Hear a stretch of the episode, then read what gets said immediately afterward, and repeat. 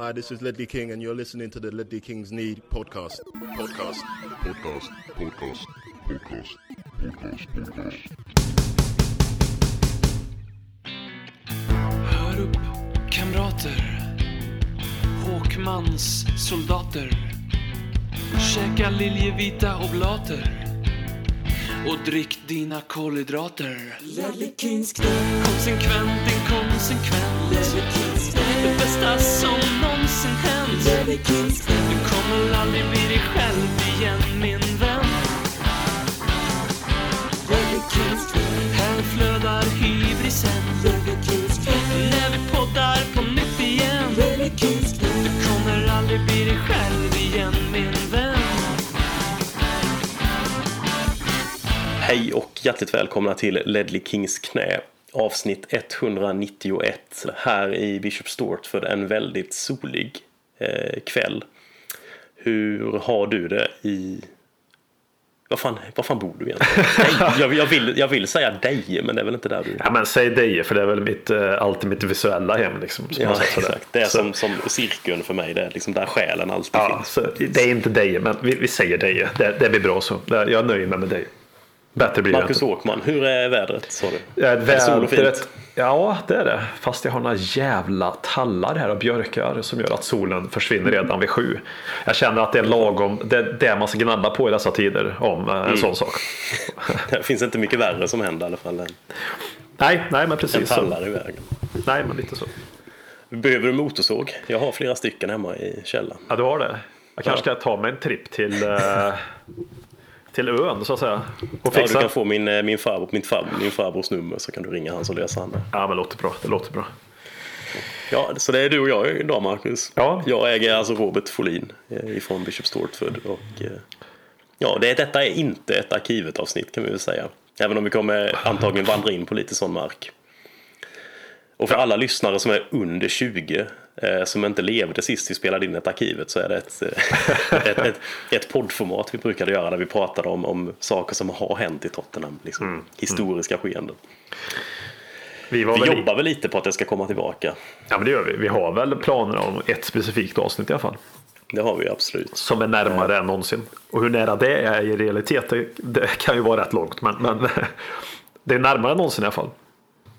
Ja, absolut. Jag, jag börjar se lite på det avsnittet som vår, eh, vårt Chinese Democracy. Jag vet inte om du är något, om du är något Guns N' Roses-fan, men de jobbade ju på sitt nya album i säkert 20 år innan det kom. Ja, ja. Eh, och det hette då Chinese Democracy. ja Och sen, alltså det blir, ett, en sån grej blir ju så upphypad att när det väl kommer så kommer det ju aldrig leva upp till det. Nej, Hade, hade, det, hade det ryktats om det i ett halvår och sen hade det släppts så hade det varit en grej. Men när det gått 20 år så förväntar man sig något helt överjävligt. vi ger ett halvdåsigt uh, arkivavsnitt. Halvt påläst. Orytmiskt, ingen röd tråd, hoppar hej vilt. Lyssnar man inte liksom med, med örat mot uh, ja, säger jag, rälsen utan att gå därifrån en millisekund så fattar man inte någonting. Hostar man en gång så får man lyssna om på allting. Det är det vi siktar på. Ja. Ja, du, du klarar dig bra i eh, coronatiderna eller? Ja, men det, det, det vill jag tro att jag gör. Vi är rätt förskonade än så länge här i den här regionen där jag bor, då, så att säga. Värmland. Så rent statistiskt. Så, så ja, men än så länge så håller jag mig på rätt sida av vattnet så att säga. Och även mina nära och kära. Det är väl det som är det viktigaste. Hur är det, så kan du jobba och så eller hur, hur funkar det? Ni har, är det nedstängt? Nej, vi kör på. Vi kör på. Okej. Ja. Gör vi. Fast vi istället för, jag jag är ju fritidsledare då. Istället för att vi är inomhus nu så fokuserar vi på ute i möjligaste mån. Då. Så Ja, det, okej. det, det är den skillnaden. Och det låter väl rimligt. ja, det tycker jag. Själv då? Det här är det ju helt nedstängt så vi Ja. får ju, ja, man får gå ut och springa eller promenera en gång om dagen och sen får man gå och handla mat. Det är ungefär det man får göra. Men vi hoppas att de ska börja släppa upp lite här snart. Ja. ja, det måste vara jävligt. Hur är det egentligen att ha det så? Ja, det är lite, alltså nu har det varit så jävla bra. Det har varit skitbra väder här i nästan hela tiden. Ja. Och det har ju gjort det rätt så. Vi har ju lite uteplats och så också. Ja. Så vi kan springa runt med dottern där och så. Men det hade ju varit, alltså de som sitter inne i lägenheten, det måste vara helt överjävligt. Ja, ja visst. För vi kan ju gå ut och sätta oss liksom och ta en kaffe på gräset och hon kan springa runt lite. Så det är ju ingen, det är inte så jävla farligt då. det är liksom, man kan inte klaga riktigt. Men eh, ja, jag förstår ju verkligen de som sitter inlåsta i en lägenhet nu i ju fyra veckor snart som det har varit krav på det. Ehm, vi har väl typ inte träffat några andra förutom de man träffar när man handlar eh, på fem veckor nu. Ja. Eh, Men vi klarade det rätt bra tycker jag. Men vi har väl rätt tur med så som, som vi bor. Ja, det, är väl, det väl spelar väl alla roll. Jag tänker på det här ifall det ska bli något liknande. Eh, så har man ju en tomt att gå ut på här där jag bor. Så jag menar det, det, det gör ju mycket. Det gör Utav- jävligt mycket. Och instängd i våning sju av ett tiovåningshus liksom. Eventuellt, eller vara instängd i en lägenhet överlag i Ja. en sån här situation. Fy fan. Och här har folk blivit så jävla dömande mot en del som Alltså en del går ju bara ut och typ sätter sig i en park och sen Ja. kommer det polis och kör bort dem. Det är Liksom, men för, för, alltså, vad fan, ni kan ha lite fingertoppskänsla. Ja. Jag fattar att man kanske inte ska ha grillfest i parken med 25 pers men en morsa som sitter inne med sina tre barn hela dagarna. Alltså, det är väl ändå rimligt att hon går ut med dem och låter dem springa lite i en timme. Liksom. Det, Ja, nej, nej, nej. Jag är på din planhalva där. Helt och hållet. Ja. Men ja, vi kanske ska, ska vi prata om något som har med fotboll att göra med, även om det inte spelar så jävla mycket fotboll kanske. Nej. Ska vi ta upp den här, du var ute och svingade en del på Twitter här nu när eh, det eh, kom fram att Newcastle hade blivit uppköpta av, om jag förstod rätt så är det Saudiarabiens typ investeringsfond liksom. Deras eh, diversifieringsfond. Det lämnade en ganska så besk smak i munnen kan jag tycka. Ja, väldigt bäst när man hör vilka namn som är med i den. Alltså han, ja. han det ryktas om mest där. Mohammed, Mohammed bin, vad heter han? Salam? Nu kom där bort lite. Ja, precis. Att han är med där och ska sitta på någon ägarstol i Newcastle med det som han har på sitt samvete. Och det man vet han har på sitt samvete är ju bara säkerligen en liten promille utav det han har på sitt samvete. Men till exempel ordnat och lejt ett mord på en journalist som var i Turkiet. Det är en av sakerna och bedriver ett våldsamt krig mot Jemen och förtryckarstat och allt därtill som Saudiarabien är liksom med sin ja, förhållning till mänskliga rättigheter. Mm. Ja, allt från kvinnorörelser till ja, det, alltså det, jag är inte tillräckligt påläst för att kunna allt det här men tillräckligt påläst för att tycka att det här är helt jävla sinnessjukt om han får ta över en klubb. Eller om den om de får köpa Newcastle liksom. Utifrån att det ska någonstans finnas någon fit and proper. Jag skiter fullständigt i att det här är financial fair play. Det är inte det viktigaste för mig. Det är också en Nej. sidoaspekt som är viktig. Att de, kan man tycka mot City. Ja, de är också smutsiga på något sätt. Men det här är ju liksom en. Det är ju, ja, det är väl som Saddam Hussein skulle köpa. Alltså för 15 år sedan gå in och köpa Tottenham. Ja, men alltså, jag, kanske han har gjort värre liksom, krigsbrott med alla liksom, kemiska bombningar mot kurderna och sånt där. Jag har ingen koll på hur många bin Salam har mördat kontra Hussein. Men det, alltså, det är ju det är diktatur, diktator liksom. Utan jag, jag, jag, vet inte, jag vet inte om FA har någon sån eh, gräns i sin fit and proper grej över hur många man har få, varit delaktig i och har mördat. Om det... det borde vara noll då eller? ja, man kan tycka det. Ja. Men det är kanske inte så. Nej, men liksom som du säger, det spelar ju...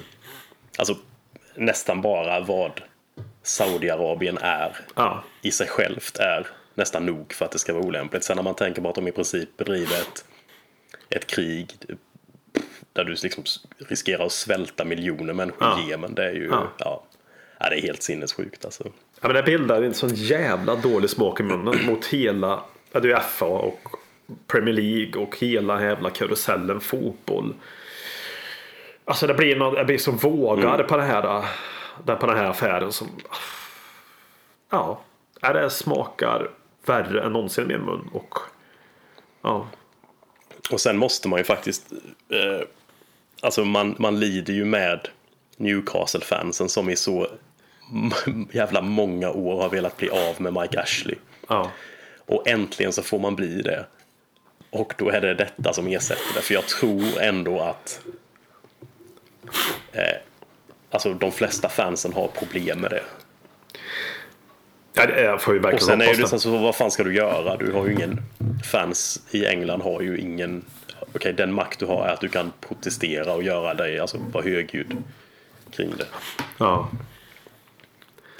Ja men så är det ju. Men det ska bli intressant att se vad de har för, eh, alltså hur reaktionerna är på det här. Alltså hur de ställer sig till det. Alltså, det är som att säga, vad kan de göra? Nej, inte så jävla mycket eftersom det inte finns någon 51% regel på det sättet i England. Nej. Då kan det ju bli sådana här saker. Och man kan ha en Mike Ashley i många år och suktan efter att få någon som investera pengar i klubben har väl varit enorm. Alltså investera spelare. Och, men ja, är han så pass stor till och med så att suktan överskuggar vem som köper klubb, klubben nu. Bara för att få nya spelare. Att till och med det här resumet som kommer in i klubben blir eh. Alltså man blundar för att ja, man förförs av massa nya spelare för summor och löner och startelver som man inte varit i närheten av senare. Jag hoppas ju någonstans att, att det inte är så pass inom citationstecken enkelt att förföra fans när det rör sig om en sån här person och det här landet. Och allt därtill. Det är det liksom som ska bli intressant. Och är det så att de förförs av det här Ja. ja, då får man väl ändå tycka att det är lite äckligt av dem också, tycker jag. Någonstans. Ja. Ja, ja, absolut, ja då alltså, köper man det. Alltså man kan ju vara resignerad till det och säga att alltså, jag kan inte göra något.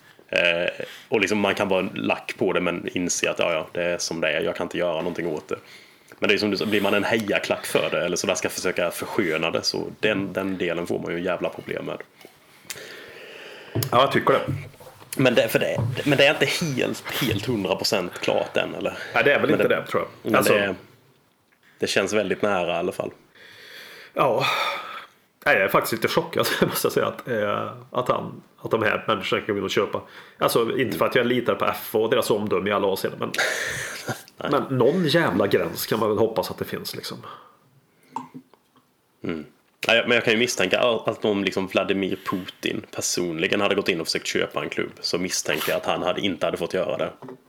Nej, det tror jag inte. Nej. Så, Och det här som man på som vi pratade om, som i Jemen som håller på. Det enda anledningen varför de har stoppat det, det är på grund av corona liksom. Att de har stoppat upp kriget. Det är ju varit aktivt liksom. Annars hade de ju fortsatt nu också.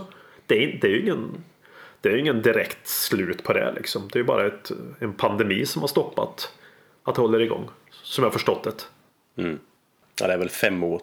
Det här kriget har väl pågått i typ fem år eller något sånt Ja, precis. Exakt.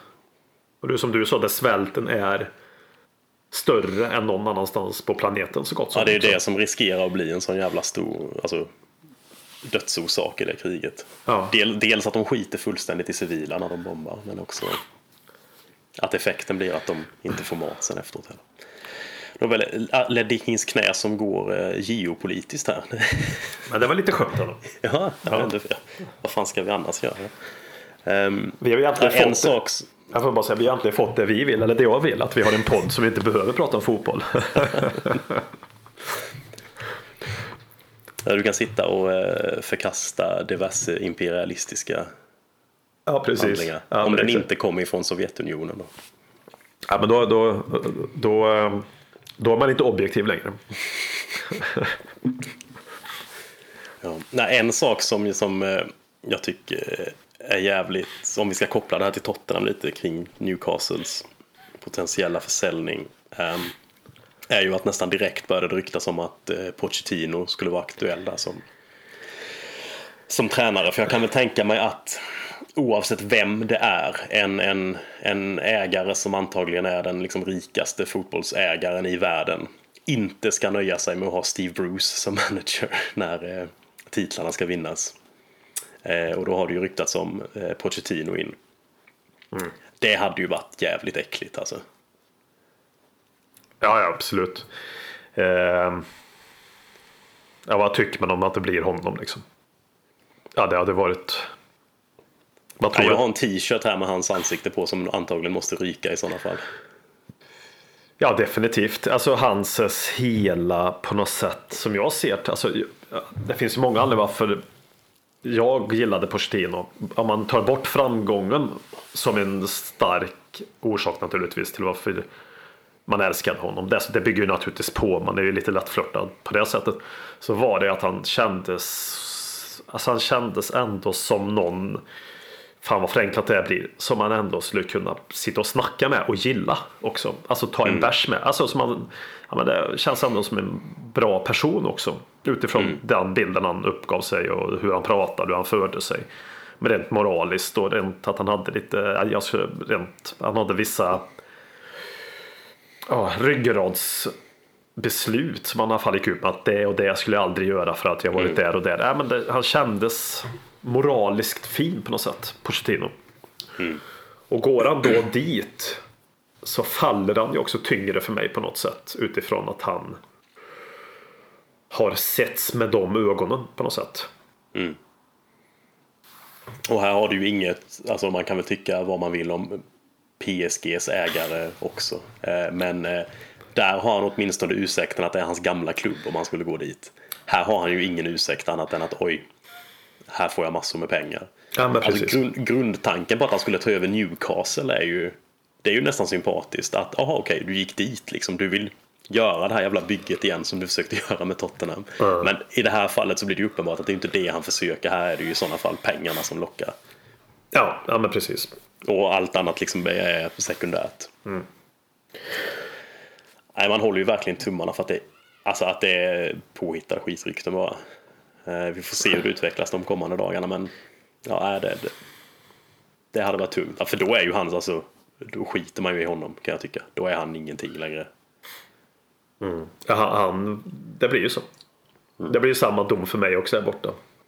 Det, eh, saknaden och suktandet efter Pochettino kommer ju upphöra att existera där och då i sådana fall. Om det nu blir. Jag hoppas ju som du säger att det här bara är ett stort jävla om och att Ja. det kommer alltid vara det i historiebeskrivningen också. Att man glömmer bort det om några veckor och tänker ja men vad fan.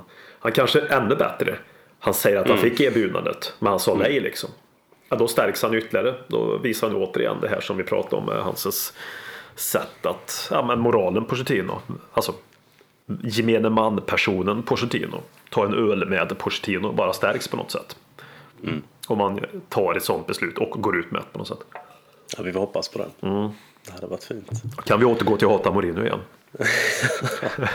Men jag tänkte, jag tänkte, höll på att säga det där att då, då slutar man att sukta efter eh, Pochettino och då kommer vi återgå till att sukta efter Sherwood istället. Det Ja, det precis. som, eh, Ja men alla vägar hamnar väl där någonstans. På sätt. Det finns åtta vägar att gå men i slutändan så har du Pochettino där, eller Sherwood där som du kommer till liksom. han står där i västen och, Ja men precis. och vevar. Och vevar. Och så kanske han tar ner Mourinho från läktaren någon gång och sätter på en väst istället för fansen. ja. Ja, det var, det, var, det, var, det, var, det var en vår det också, så att säga. Ja, det var det. Ja, jag, jag var ju lite charmad av den våren. Alltså, det var ju inte så att man kände att oj, oj, oj, här har vi något att bygga på. Men jag tyckte det var rätt kul egentligen. En del tar så jävla hårt på det och tyckte det var typ den värsta tiden i Ja, alltså, nästan i deras supporterskap. Jag fattar inte alls det. Nej. Så farligt var det ju inte. Nej, nej men det hände ju någonting. Det, jag kände ju också någonting där. Så det blev ju roligt i alla fall på något sätt. I vissa avseenden. Sen kan man ju liksom Sen kan man ju liksom ifrågasätta vissa taktiska beslut. Det är som vi oftast garvar åt i den här podden. Han körde, vad körde han med? Chadli Eriksen. Centralt på ett 4-4-2 in i mitt fält liksom. Hela match. Men vi vann väl också. Ja, ja, Paulinho och Chadli körde han ju ett par gånger. Men det var ju någon gång när han skulle gå offensivt. Tänkte han, då får, jag, då får Paulinho gå ut och in med Eriksen istället. Ja men precis. Och så Moussa Dembele som högerytter någonting sånt där också. Liksom. ja. ja men det var väl en... Det, ja, men det, ja. Ja det är så jävla svårt för AVB så att det var väl det också man charmades mer och så fick man någon som bara gick in och var Ja Han var ju allt annat än uh, slätstruken intervjuer i alla fall. Ja, det får man lov att säga. Nej, AVB var också en sån spelare, eller tränare som jag aldrig föll för riktigt. Jag tycker en del målar upp honom som lite större än vad han var också. För jag, jag såg liksom ingen, ingen storhet alls i hans period i Tottenham. Det, för mig är det liksom Bale-perioden där Bale liksom drar hela laget i en och en halv säsong. ungefär. Ja, och det är för att han fick göra det. Alltså han fick ju ut mycket av Bale, men han fick ju bara ut av Bale. Det är lite som Erik Hamrén och Zlatan i landslaget liksom. Ja, alltså precis. någon parallell liksom. Sådär, att det, det bärdes av Bale, men det bärdes också av Bale på bekostnad på laget på något sätt, tror jag ju. Vi kunde ha fått ut mycket av Bale men samtidigt fått ut mer av de andra om man hade liksom gjort det där på ett annat sätt. Men det där var ju 5-6 år sedan. Men vad fan, det är gött att gnälla om det fortfarande än idag. Absolut. Och som du säger, den värsta, värsta tiden i Tottenhams historia. Det beror ju på när man började då. Sitta och titta på Tottenham. Jag menar, har man bara varit med i sådana fall från 98 och framåt eller om man ska ta när George Graham kom så kan ju aldrig det vara bättre. Eller vara liksom bättre med George Graham än med Tim Sherwood då. Även om man nu tyckte Nej. Tim Sherwood var den värsta. Så det, fanns några mörka tränare där liksom i mitten på 90-talet och framåt. Ja, tiden innan Martin Joll var ju inte heller eh, kanon. Nej, nej. Nej, nej men precis. Vad heter han? Santini som kom dit i tre, fyra månader och kunde inte engelska. Sen lämnade han själv. ja. ja, det är mycket skit har jag sett. Ja, på tal om, eh, om skit, ska vi säga det. Eh, våra spelare eh, verkar ha lite svårt att, följa de här reglerna, eller reglerna om social distansering här i England. Nu i veckan så kom det ut någon video igen. För alltså, det, är- jag, kan, jag kan köpa att någon blir uttråkad och bara, "Men okej, vi, vi, vi möts upp och kör träningspass ihop. Men att man filmar och bränner ut det på Instagram. Det är inte det mest begåvade man kan göra. Så det är föga förvånande en högerback som har gjort detta. Nej, alltså jag är jag är väl inte ett dugg förvånad sett till vem det var så att säga. Ja. Var väl knappt så en höjde på ögonbrynen. Nej. Nej, det var alltså för er som, inte har, er som har missat det så var det Search Aurier och mm. Moussa Sissoko som var ute och körde ett något pass ihop. Ja. Ja, det är så korkat så jag vet inte riktigt hur jag ska lägga ut texten mer än så. Att man filmat menar jag. Det är som Ja, det är det som att- är det verkligen. Ja. Alltså, man kan ju tycka olika om nedstängningarna och att det Ja, ja. kanske är överdrivet men det är ju rätt tydligt att klubben försöker med att göra så gott de kan för att liksom rädda upp sin bild lite kring hur man har agerat under de här, den här perioden. Ja, jo det. det. Då måste man väl sitta där och sitter klubben och känner att äh, nu börjar vi få lite, lite, lite mindre kritik kanske. Mm. Då dyker de upp. Tjena, här har vi, Ja, ja, det här har vi videon. Ja, men det är som du säger. Den här sociala distanseringen eller vara i karantän då, är ju ännu värre naturligtvis. Det kan man ju förstå om man, om man kanske smiter ut någon gång och kanske gör någonting lite extra. Alltså, jag kan förstå att det kan bli så. Ja, fan, vad var det du sa nu? Fem veckor har du suttit och gått till affären, gått ut och gått och gjort en löprunda. Men Ja. ingenting. Alltså, vi är ju inte vana Nej. vid det här så jag kan ju fatta det. Men sen om du nu skulle gå ut sänka fyra foster vid någon parkbänk, spela in det och lägga ut det på någon form av story. eller Någonting. Det hade ju inte varit så smart.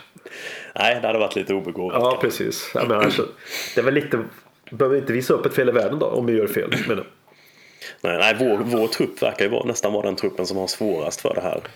Eh, Eller åtminstone sköta det snyggt.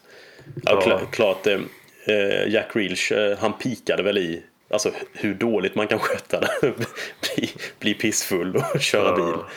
Ehm, Men vi verkar ju ha kvantiteten i det. Liksom. Han hade kvaliteten i skitbeteende. Vi har kvantiteten i det.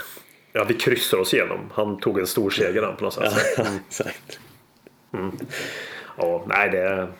Men sen är det väl klart svårt också för, alltså, om man tänker vår manager har ju också varit en del han, har, han drog ihop några och skulle ut och träna i parken.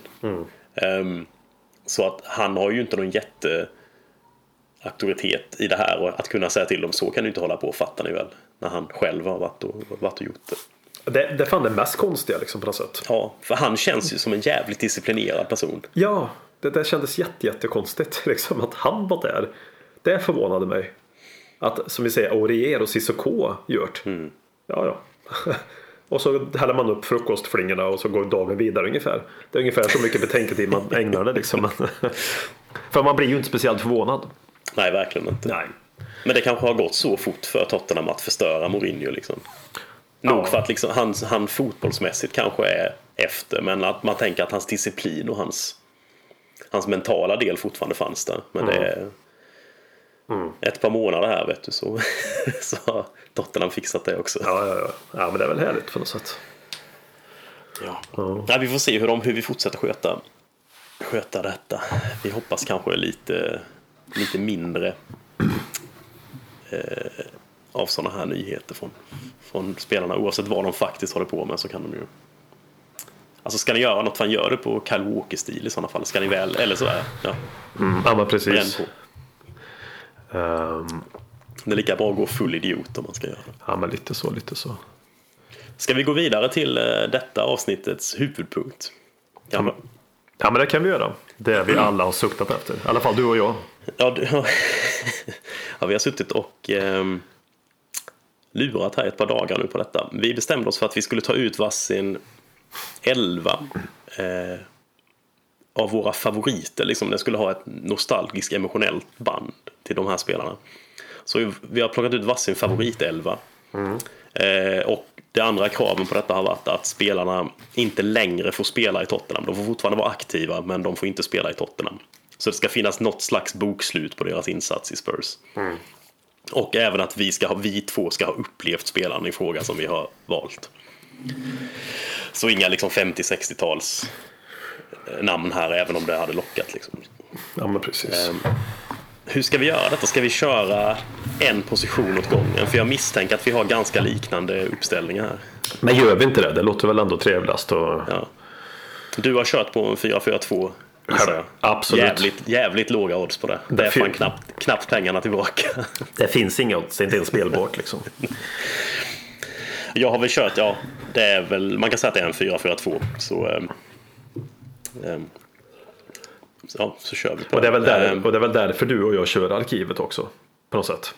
ja, när vi- det, när det vi har fyra- 4-4-2-podden. Ja men precis.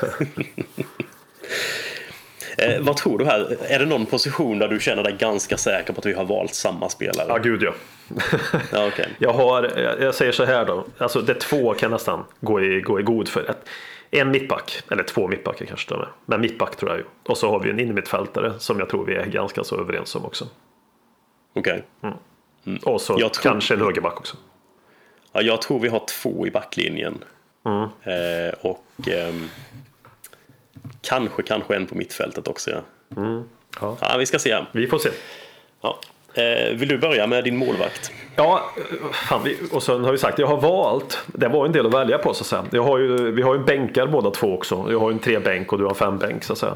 Eh, Men i, bänk, i mål så har jag valt eh, efter jävligt hård konkurrens har jag upplevt det. Vill jag bara säga. Det var faktiskt den, nästan den svåraste. Också för att det är har en haft position. väldigt många charmiga målvakter. Ja, alltså. faktiskt. Så listan jag har här är fem namn jag satt och klurade på. Liksom. Vem ska jag ta av de här fem namnen? Men jag får ju ändå ta någon som jag ändå är väldigt fatta tycke för. Han spelar ju fortfarande. Det är ju Gomes. Ja, du körde på Jag är Gomes. svag för Gomes. Det, det, det, när man kommer till kritan och sitter och funderar. Då fick det bli Gomes. Det, alltså, och konkurrensen är stor. Jag var lite sugen på att ta ett par andra namn naturligtvis. Eh, Jag har en på bänken också. Men, men, som var närmast då naturligtvis. Men eh, Herelio Gomes fick det bli. Just för att hans både hans enorma högsta kapacitet och hans lägsta kapacitet som gjorde honom både till en, liksom, en Fawlty Towers målvakt men lika väl vara en världsmålvakt. Våren han gör när vi tar den här CL-platsen 2010, ja. Jag skulle precis säga det. var helt jävla otrolig. Helt Den- jävla otrolig. Vår match hemma mot Arsenal när vi vinner med 2-0. Det är en av de sjukaste målvaktsinsatserna jag har sett i Tottenham Ja. tror jag. Ja. Alltså, Ja. Det, är- det är två, tre räddningar i den matchen som han inte ska kunna göra. Van Persie har något jävla superskott upp i krysset och det är liksom, jaha, där gör de mål. Mm. Där dyker han upp. Ja, Det är ett väldigt fint namn. Ja, jag gillar jag. Eh, Att du, ja, det, det, visar på, jag känner att vi kommer prata målvakter efter vi har gått igenom de här älvorna, för det finns många namn där. Ja, det är ju verkligen det. Eh, Detta kanske är en av de största överraskningarna i min elva faktiskt. Spännande. Men jag, det var den första jag tänkte på faktiskt och det säger rätt mycket om honom för att jag har ju, jag har ju sett honom spela men det var ganska länge sedan. Och det är väl lite så att det är den första målvakten jag så på, på riktigt minns från Tottenham. Och det är Ian Walker. Ganska långt ifrån den bästa målvakten vi har haft under de här åren. Men ja, det är något med honom som jag... Ja, jag bara föll för Ian Walker. Frisyren, eh, spelade i ganska usla lag, fick nog jobba jävligt mycket. Och eh, det vet jag att han berättade om en gång när jag var, jag var på någon sån här Legends Night i London och då sa han det att han stod ju i mål under Ossi Adiles tid när Ossi Adiles var manager i Spurs. Och då sa han att det kunde vara helt fantastiskt. Det var ju då vi körde med den här, eh, vad, het, vad kallar de för? Eh, Fantastic Five, eller vad fan kallades det? Ja, någonting i den stilen. Ja. fall. Ehm, så det var ju oerhört offensiv fotboll. Och han sa ju det i Walker att det kunde vara helt fantastiskt för jag behövde inte göra någonting. Eller så var det en sån match där jag inte fick liksom, jag fick knappt andas emellan eh, skotten jag fick på mig. Så Ian Walker eh, var väl Erik Thorstedts andra keeper inledningsvis och sen så till slut bytte de plats lite i slutet på Eriks karriär. Ja, Vad har du för tankar kring Ian Walker? Ja, men jag minns ju också jättetydligt. Eh, min andra målvakt då, i, i Tottenham är det ju. Eh, min eh, tips extra målvakt. Nej, liksom, ja, men han, eh, han var väl en... Fan, jag såg honom som en ung talang när han slog igenom. Men det var för att han var ung engelsk och stod i mål typ. Och så gjorde han väl några landskamper jag för mig. Ja, han har varit inne där tror jag, någon match i alla fall. Låt oss säga att det var tre har jag för mig. Men ja, kan ha fel. Och sen tänker jag också på Page-frisyren han hade. Och att när jag var med på någon Tottenham-match med, med TOSS där så var han ju gäst och då hade han fortfarande Page-frisyren. Ja, han ser likadan ut nu som han Ja. gjorde. Han ser likadan ut nu som när han var ung och lovande. Och likadan som han gjorde när han var gammal och rutinerad. Ja men precis. och, ja. Han åldras liksom inte. Ja, nej, nej, Ian Walker, ja, listan var lång på målvakten. Han var ju också med här naturligtvis. Hade vi inte ofta, fan var det inte jävligt sköna målvaktströjor på den tiden också? För det tänker jag på också. Alltså Ian Walker med den frillan och liksom mycket färg på Mm, målvaktströjan. Det var väl här, vad hette han i Mexiko som VM 94 hade sina Ja, egna? ja. Campos va, eller vad fan hette Ja, han? precis. Ja. Ja. Ja, jag vet vem du menar. Det var väl ett steg till på den där nivån naturligtvis då, men äh, Ja, det var lite trenden då. Fina det var nog det. Det var nog det. Nej men Ian Walker, ja absolut. Jag är inte superöverraskad heller att du väljer Ian Walker. Jag trodde väl Nej. att efter din sittning här att du kanske skulle ha ett annat namn på listan. Eh, Efter det här personliga mötet med Erik Torsvedt där tänkte jag att han kanske att det blev någon, man, tar, man tar med sina kompisar i laget på något sätt sådär. Men eh, Nej, ingen, inget sånt här. Nej. Ingen eh, nepotism här. nej, det, det, det, det låter ju bra. Nej men Ian Walker, ja men det, ja, nej men absolut fin, fin målvakt. Fin målvakt. Kör du på eh, högerbacken då näst? Här tror jag vi kanske har samma. Ja, det kan vi ha. Eh, här hade jag inte så jävla många att välja på tyckte jag. När jag kollade, jag måste vara helt ärlig. Uh, fan vad mycket pissiga högerbackar vi har haft genom åren. Eh, nej, det fick bli Vedran Chorluka. Ja, det är samma som jag har också. Ja. Det är, så är det. Det är Vedran som är där och eh, det var väl andra namnet på listan jag hade som var någon form av, ja, det var ju inte ens nära egentligen. Jag vet inte varför jag skrev upp den, det var bara för att ha ett namn till på pappret här. Det var väl Steven Carr på något sätt där som också var med. Eh, Men Vedran Choluka, ja, en riktig högerback som jag har sett. Bra defensivt, ändå okej offensivt. Alltså rätt bra passningsfot. Ja, men precis. Ja, jävligt smart. Alltså Ja. stå rätt. Det, det är ju en grej man bara gillar med. Jag minns det var någon match, jag tror det var mot Aston Villa. Jo, det var Aston Villa vi spelade mot borta. Om det var under Ramos tid eller om det var under så är det skitsamma. Men då skulle vi vara då skulle någon vara lite smart och tänkte sådär att Ashley Young är snabb. Didier Sokora är ganska snabb. Sokora spelar högerback. Och det var ju kaos i en halvtimme. Alltså det var så illa att tränaren bara, alltså, nej men ut Sokora, vi tar in Choluka. Och sen bara försvann han. Det var som vi skulle bara gjort som vi alltid gör. En högerback som är högerback. Så här, så här gör vi. Jag minns faktiskt den där matchen också. Jag minns faktiskt det där, just att vi han blev utbytt som så jävligt tidigt. Ja, jag tror det var typ 30 35 minuter eller något sånt där. Så kom Choluka in. Och sen, äh, som du sa, han var smart fotbollsspelare. Positionssäker, läste spelet. Hans samarbete med Lennon var ju... Det var ju bra. Och det var väl också mycket för att han var så smart och tillät Lennon att vara Lennon fullt ut på något sätt. Jag kan tänka mig att det hängde ihop på något sätt i alla fall. Nej, där, nej, han var man ju väldigt svag för. Jag vet inte, han sp spelar fortfarande i ryska ligan någonstans? Eller? Det var där han var sist i alla fall, ja. Ja. Han var väl i Lokomotiv, tror jag. Moskva. Ja. Tror jag. Ja men precis. Um, och han är väl 80, är han 85, 84 någonstans där, 86. Någonting Ja, det där. börjar väl närma sig slutet på karriären i alla fall. Ja men lite så. Lite trist att, alltså inte, han gjorde ju ingenting fel när han blev, jag tyckte det var lite synd, han, det var ju när Kyle Walker verkligen hade slagit igenom som han hamnade helt. Vi utnyttjade inte riktigt truppen så som vi skulle under den perioden utan han blev tokreserv. Liksom, han roterades knappt ens. Eh, och sålde sen. Det var ah, synd tycker jag. För det var, ja, det, var, det var en period där jag tror vi hade kunnat utnyttja. Vi hade en ganska bred trupp men den blev helt ignorerad. För vi hade en elva vi körde hela tiden. Ja, och han hade också mycket väl kunnat spela eh, mitt, Han kunde ju spela mittback Mm. också. Så det var ju inte bara in- som, Kyle Walker då, bara en högerback. Utan man Nej. kunde ju använda sig i andra positioner. Om så behövdes då naturligtvis. Nej, nej men det var vår, vår sista smarta ytterback. Eller högerback i alla fall. Ja. Det är inte liksom, de har inte kommit efter det på något sätt. Nej. Nej. Men då var vi överens om högerbacken. Ska jag ta nästa mittback? För Ja, jag tror det. den här har vi också gemensam. Jag tror också att vi har någon Det är ju eh, såklart Ledley King. Ja. Ja. Ja. Alltså det behövs ju ingen motivering till det. Ledley ska vara där. Oavsett hur jävla tråkig han är så ska han vara med liksom. Men för, men det, för det jag försökte tänka med alla spelare jag valde, det liksom, har jag ett starkt minne kring liksom, att jag, jag kan liksom tänka mig själv tillbaka till vad jag tänkte kring den spelaren när han var aktiv.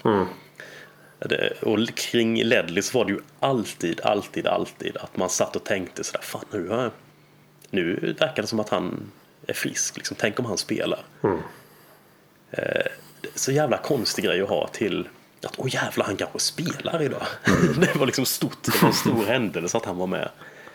Ja, man, var, man var alltid nyfiken på fredagen där. Vad som matchtruppen skulle vara liksom. Är han med där eller inte?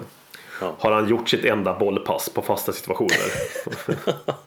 Har han joggat lite Ja, liksom i, i tio minuter? Efter Om han ens orkade det, för han simmade ju, det var det som var grejen. Simma, ja precis. Simma och lätt träningscykel kanske. För att inte belasta Mm. det här artrosknät som han hade liksom. Ja. Ja, det, och det sjuka är, som jag minns den här med Robins intervju med Erik Edman. När Erik pratade om Ledley, hur passionerad Erik lät när han pratade om hur bra Ledley var. Det är en, ett av mina favoritögonblick tror jag i hela podden faktiskt. För det låter så jävla genuint när han gör det. Och det är väl, Fantastiskt fint. han gjorde väl alla bättre också. Liksom. Det är inte det bästa betyget på en fotbollsspelare. Liksom. Jo, jo, absolut. Du kan sätta... Ja, fan, Michael Dawson var ju fan eh, landslagsmässig en sväng där till och med. Alltså, Ja, när han spelade med det. Ledley så ja, var men han ju det. precis. Då var han ju hur fin som helst liksom. Ja. Alla förutom Anthony Gardner har väl varit det ungefär. men ja, nej, men han, ja, det är inte så mycket att säga. Det, det är väl, ja, fan, det är samma känsla kring honom. Det att det var sen alltid ett vakuum om det här knät inte hade varit som det hade varit. Och Mm. fatta vad bra han var. Vet du. Och den här klassiska brytningen då som känns väldigt sådär. Robben Ja, ja. precis. Det är tråkigt att nämna den för den nämner ju alla då. Men, men den, den nämns ju ändå. Då. Den, är ju, den är ju helt otrolig. Mm. Och då var ju Robin en väldigt snabb fotbollsspelare på den tiden. Och väldigt Mm. duktig. Så, men ja. Och Henri har väl sagt det också att det är den bästa mittbacken han mött. Och den en, nästan enda mittbacken han mött också som har varit bra mot honom och spelat fair så att säga. Mm. Han har ju ja, precis. också. Han, har inte, han behövde inte ta till några fulknip. Han Nej, var liksom precis. bra nog för att ha koll på Ja men exakt. Ja. Och säger man Willem Henri, men bra var han ju och säger han det så var det nog så. Liksom. Ja, han har Mm. Det inga... är en grej med Henry också. Han, det är en spelare som verkligen fattar eh, derbyt också. Mm, precis. Och för honom då att säga det, han fattar ju vad det är han säger. Ja men exakt så. Så då måste han ju verkligen mena det. För det är Exakt. inte, det det är inte det lätta svaret att ge heller. Nej, nej men precis. Det blir väldigt trovärdigt när han säger det. Ja, då har vi en Ska mittback. vi- Ska vi ta nästa Ja, mittback? För vi vi, har två nästa. mittbackar båda två här. Ja. Ja, båda, ja, vi har båda två mittbackar. Kan ju ha samma, kanske. Ja, Ja, det, det kan vi ha. okej. Gary Mabbott. Ja, nej, då har vi Nej, inte det. då har vi inte samma. Eh, nej, det var ju spännande. Uh, Gary Mabbott har jag här eh, som mittback. Mycket för att ja, man vurmar ju starkt för de här som är i en viss tid i åldern av ens liv. Liksom. Eh, och han var ju min första mittback. Han var väl min första kapten också. Och han spelade ju ändå fram till, uh, rätta mig om jag har fel, 96? 98 tror jag spelade han till. Mm, han var skadad något år på slutet där. Exakt. Så, Åkte på ett benbrott tror jag, om det var 95 eller 96 mot Blackburn i premiären och var borta hela säsongen. Men var väldigt trogen Tottenham. Hur många år gjorde han? 16, 15, 17. Ja, det är något sånt där. Kom från Bristol City i början på 80-talet liksom. Eh, och ja, han är min eh, första kapten och ja, var självklar i det här laget. Mittbackarna för mig, som jag sa, målvakter fick jag fundera mycket på. Mittbackarna funderar jag inte alls på liksom. Utan det är Madbutt och King. Nej, det med Mabbet att, jag inte, att det inte blev han är väl för att jag är... Jag kan inte riktigt säga att jag minns Nej, att jag kollade på honom. Så jag har säkert gjort det någon match, men den är inte så tydlig liksom för Nej, mig. nej, Så jag kände att det, där han rök på det. Eh, Jag har valt eh, Michael Dawson. Dels för att han bara är jättefin allmänt som människa. Men, och sen att det här mittbacksparet, alltså King och Dawson, det är ju mitt favorit mittbackspar vi har haft. Så det är, alltså, som jag har upplevt, så de två där, som vi sa, var precis det vi berörde, att Dawson och King, Dawson var så jävla bra bredvid honom. Ja, alltså Dawson, för att bara fylla i. Han var väl också, ja, fan fin människa känns han som. Genuin människa. Och alltid ett leende på läpparna nästan. Ja, och en grej som jag alltid vill nämna när man ska hylla Michael Dawson, det är den säsongen när Villas Boas tar över. Bestämmer sig för att Dawson är liksom inte bra nog. Han blir fjärde, femte val. Eh, han är knappt på bänken tror jag i början. Eh, det är så säsongen inleds och i slutet av säsongen så är han kapten. Igen, då, är, då spelar han varenda match och är lagkapten. Inte ett jävla ljud under hela säsongen om någonting. Nej. Jag har inte sett någonting efteråt att han har klagat på Villas Boas heller. Bara liksom bet ihop, körde på och till slut så var han tillbaka och var kapten.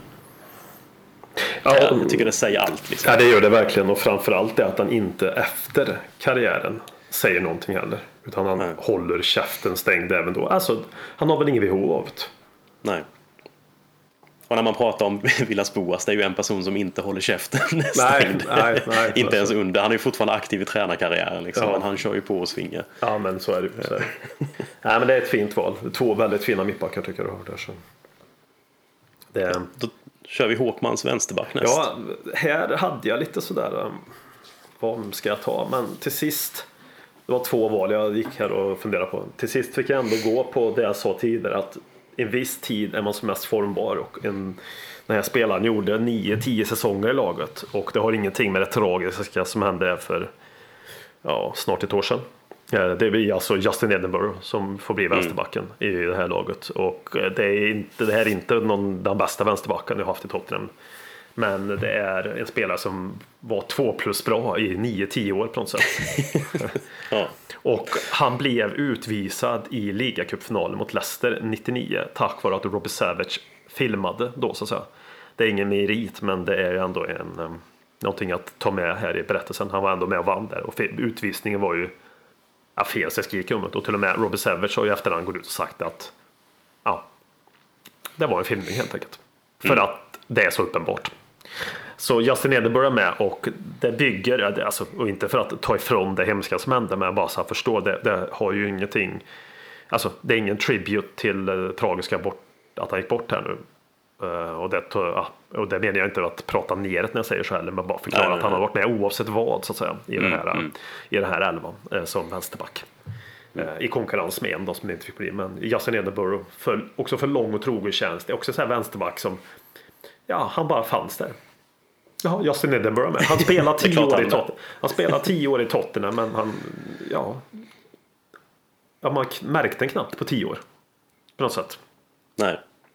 Han är lite som en stol man tar fram när det kommer många gäster. Så, så den är alltid där och finns tillgänglig. Men Den har stått, den har stått i källaren i tio år. Men den finns alltid där Ja, precis. Ja, men, ja, väldigt bra jämförelse. Ja, han, han är där, hög till stolen som kommer fram lite då och då. Som, som, någon, som någon får sitta på. Men han är stabil och håller alltid och gör alltid jobbet liksom. Ja, min... Eh, eh, ja, jag hade lite svårt med vänsterbacksplatsen också. Eh, men jag landade på... Jag har skrivit här Bale nummer 16. Så jag tänker Bale när han kom. Första säsongen. Spännande. Är nog den första jag tänker på. När jag, jag tänker det här. Han startade bra som, alltså personligen jävligt bra. I Absolut. de första matcherna. Han gjorde väl tre mål som vänsterback, frispark och började, alltså såg rätt lovande ut under Joll. Men det var ju också den perioden när han gick 24 matcher eller vad det var utan att vinna i rad va? Ja, i det, ligan. Var det var många till matcher. och med så att... eh, Och sen blev han skadad. Och det var väl så att han köptes säsongen när Joll fick sparken. Mm. Eh, och han kom tillbaka till säsongen efter när Ramos hade tagit över. Och då kom vi tillbaka in i att vi förlorade varenda match i princip. Men sen under Rednap så bytte Rednap in han i fem minuter i slutet av en match bara för att han skulle få ha vunnit i ligan. Det är ju helt sjukt. Han, han var liksom tre tränare. Det var ju såklart en skada där som påverkade. Han hade ju givetvis vunnit någon match innan om han hade varit frisk. Men han gick alltså under Joll, Ramos och sen Rednap innan han vann en, en ligamatch var det väl. Tror jag. så var det väl va? Ja, Ja, det, jag är blev, rätt säker på att det var ligamatchen som han inte hade vunnit. det blev väl en grej också det där naturligtvis. Ja, ja. Alltså jag, jag tänker på den här unga Bale som kom 17-18 år. Det var då också vi, vi hade letat efter någon vänsterspringare i flera säsonger kändes det som. Och där var han. Och sen blev han skadad direkt. Ja, ja, ja, jag minns Alltså han också. inte, inte den här superstjärne-Bale. Det är inte han jag tänker på. Han Nej. vill jag inte ha in i laget. Utan jag vill ha den här eh, alltså 17-18-åringen som kom och slog så jävla bra frisparkar. Ja, men låter, ja, absolut. Ja, men han- det, han var ju bra i början som du säger. Ja, ja. Alltså hans prestationer var ju jättefina liksom. Eh, och gjorde ett par mål, ett par frisparksmål också för mig. Något frisparksmål i alla fall. Eh, kommer inte ihåg exakt vilka eller vad det var mot men eh, nej. Han var ju den han var ju en jävla uppskru, uppskriven eh, talang när han kom och levde verkligen upp till direkt. På, ett annat sätt än vad Sessignon gjort. Alltså inte för att prata ner Sessignon på något sätt. Alltså, men Bale kom in och bara superlevererade i början faktiskt. Det tycker jag. Jag undrar om han faktiskt inte gjorde ett frisparksmål mot Arsenal. Den Mm, första säsongen. Tror jag. Ja, men då går vi till höger mittfältsplatsen. Och oj vad svårt det var här kan jag säga. Oj, oj, oj, oj, oj till och med. Ehm, ja, fy fan vad svårt det var. Det är nästan så att det är svårt att säga nu trots att jag skriver ner det här namnet på det här pappret. Vem jag har valt egentligen. Ehm, och jag har nästan lust att ändra mig här i sista sekunden. Men jag gör väl inte det. Jag tar det som står på pappret här någonstans. Och sen vill jag bara säga vem jag har som bubblar där. På något sätt. Det är ju Aaron Lennon som fick bli högerbacken. Eh, Jag har haft eh, jag är svag för Aaron Lennon. Han har varit i klubben många år och levererade under många år också när klubben kanske inte levererade som han levererade. Eh, Och han har också med nästan tio år i klubben innan vi sålde den, eller lånade ut den första till, till Everton. Och det också jag tänkte på där när att han kanske blev han.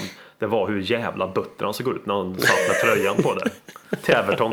Den lånedelen där. Sällan har man ju sett så negativ spelare till ansiktet uh, skriver på för en ny klubb på lån eller permanent oavsett vad. Det var ingen lycklig Bale, eller lycklig Lennon menar jag. Nej, det, det, var, det var inte ens i närheten av ett leende. Nej, verkligen inte. Det är roligt att de publicerar utan bilden ändå. det här blir bra eller? Ja, ja, fan, kör. Ja, jävlar. Nej, så eh, nej, den får man väl ändå. Det var väl det som uh, tog upp det där. Och sen vill jag gärna ha Choluka Lennon där då. Jag skiter i Ja. balans i övrigt kan jag säga. Men, men det är ändå fint att ha dem nedskrivna på samma papper på samma kant igen på något sätt. där. Eh, Det var en, eh, ja, som vi sa med Choluka. Att det var en kombo som funkade väl ihop så att säga. Ja, jag har också Lennon där och också, till, alltså, inte, absolut inte bara, men det här samarbetet ligger ju det ligger ju båda till gagn. Alltså, Att de ska med. Det, det, det, är, det är en Tottenham högerkant. högerkant det. Eh, och så Lennon också, alltså det här med att inför varje säsong så gick det rykten om att han hade blivit bättre på inlägg. Det tyckte jag var kul. Det var alltid sådär, så, fan nu har, nu har de verkligen satt det det här året. Och sen så gick det ett par matcher så var det väldigt mycket, mycket inlägg på, på första, första gubben. Ja, någon svepande inläggsfot hade han ju inte i alla fall. Kan man ju säga. Nej, nej, men jag tror det var också att han hade ju en, en spelstil som där han kunde vara jävligt effektiv. Liksom, han var ju rätt bra på de här, alltså, bara en, en kort passning inåt, snett inåt bakåt. löpet. Absolut. Absolut. Men ibland så var det som att vi ville tvinga in honom i en roll där han skulle slå ja, svepande fina inlägg. Han skulle liksom leka Beckham lite ibland kändes det som. att Bara för att, för att, vi, för att en, en ytter ska kunna slå inlägg. Liksom. Eh, Så det var alltid lite upphypat att i år så har, har vi hört att nu jävlar kan Lennon slå inlägg. Ja, de här snitten bakåt som du sa, de var han väldigt bra på som jag tyckte. De, de behärskade han på ett jävla bra sätt. Ja, men vi har ju då lika där, Lennon där. Ja, men vad fint.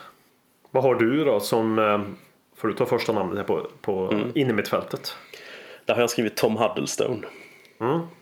Eh, alltså för de fötterna. Och för det som var så jävla coolt med han. Han var väl högerfotad egentligen men han kunde ju alltså, han kunde slå sådana helt sinnessjuka crossbollar med båda fötterna. Eh, han var långsam som, som fan. eh, men så jävla fin spelare med tillslaget och spelförståelsen. Och, ja, jag, Huddlestone är en sån personlig favorit. Alltså, han, eh, Eh, han ska vara in där. En- Han gjorde en. Jag satt och tittade på det för någon, någon, något tag sedan. Alltså, nu vet jag inte det. Alltså det, det är väl det som är det sjuka. Det finns ju säkert unga lyssnare så här som, som inte riktigt upplevde Huddlestone. Vilket får mig, det känns sjukt att det kan vara så. Men alltså är du 20 år nu så och, och, och lyssnar här på podden så det är ju inte säkert att du var Tottenham-supporter när Huddlestone spelade. Det är väl ändå 5-6 år sedan han lämnade. Det känns ju helt surrealistiskt. Ja, Van Haddesson för en annan känns ju det som fortfarande purfärskt i nu Ja, det känns som det är två säsonger sedan han var här ungefär. Ja, ja, ja. ja, ja, ja. Men han spelade ju aldrig under Poch- Pochettino. Nej. Han såldes väl antingen under Poch eller om det var Villas Boas. Vart gick han sen? Gick han till Derby direkt sen? Eller var han i mellansteg någonstans och sen gick till Eh, Derby? Han gick väl till Hall. Ja, just det. Det stämmer ju. Han var ju kvar i Premier League där. Ja, ja, ja. ja, Ja. precis. Nej, för Youtuba Huddlestone-mål under Tottenham-tiden om ni inte har sett honom. Herre jävla vilka kanoner han har ja, smällde in. Det är, ja, det är tre saker jag tänker på de hade som. Det är foten, det är frisyren och det är eh, den kanske ur, ett fotbollsmässigt eh, sätt då, den lilla korpulenta personen Tom Huddleston. Och det är ju inget negativt jag menar med det. Alltså, utan han, han, var, han var ingen, som du sa i en podd där, att jag önskar att fotbollsspelarna bara fick spela fotboll, inte styrketräna. Nej, Nej men på något sätt. Han, Där hade Huddlestone varit den bästa spelaren. Så han hade varit bäst ja, på ja, plan. visst, ja, ja, visst, visst. Eh, nej, men jävla bollbegåvning var det ju. Vilken bollbegåvning Tom Huddleston var. Ja. Ja. Ketchupflaskorna där med ju som eh, Juan de Ramos tog bort när han tog över. Ja, ja, det var ju då för att han tyckte att truppen var för överviktig. Ja, då, då skrevs det om det att han hade förbjudit ketchup och att Tom Huddleston hade blivit liksom ledsen över det. Ja, Eh, och sen att Redknapp då skulle ha gjort bland det första när han kom, kom in och tog över klubben var att han hade med sig en ketchupflaska och satte på bordet. ja jag vet inte. Vad, vad ska man tro om den storyn? Man vill ju att den ska vara sann Ja, så ja. jag köper den bara. Jag, jag tänker inte undersöka den. Nej, nej men Nej, det, det låter väl bättre så. Jag håller med dig. Den är sann. En sak som jag också har när, innan vi lämnar Huddlestone är att jag var på Stadium Tour av White Hart Lane var det. Eh, det var när Huddleston spelade och då berättade han som höll i touren att ehm, alla spelare har liksom något de käkar så i halvtidspaus för att få lite energi igen. Tom Huddleston hade en påse med eh, eh, vad fan heter de? Eh, typ gum, alltså gummibjörnar. Okej. Det smällde han i sig alltid. Och så sa han det, så sa han bless the boy. Ja, men det gläder mig ändå att han suppade i sig den där påsen. Ja, nej, Tom Huddlestone alltså. Ja, fin spelare. Nej, men ja. Jag kan ju redan spoila nu. Han är inte med här då. Men, eh, men jag har ju en annan bollbegåvning. Och nu när jag tänkte att han är med hos dig så förstår jag nu varför när vi pratar om Mabbut. Det är väl samma anledning här. Ehm, så är det ju Paul Gascoigne som är med i mitt lag här. Ja. Ehm, och eh, allt du sa om Tom Huddleston gånger 10 kan vi då säga om Paul Gascoigne kanske. Eller? Fantastisk fotbollsspelare. Tio gånger bättre kanske när han hade sin högsta nivå. Och det säger väl mer om Gascoigne än om Huddleston menar jag med det.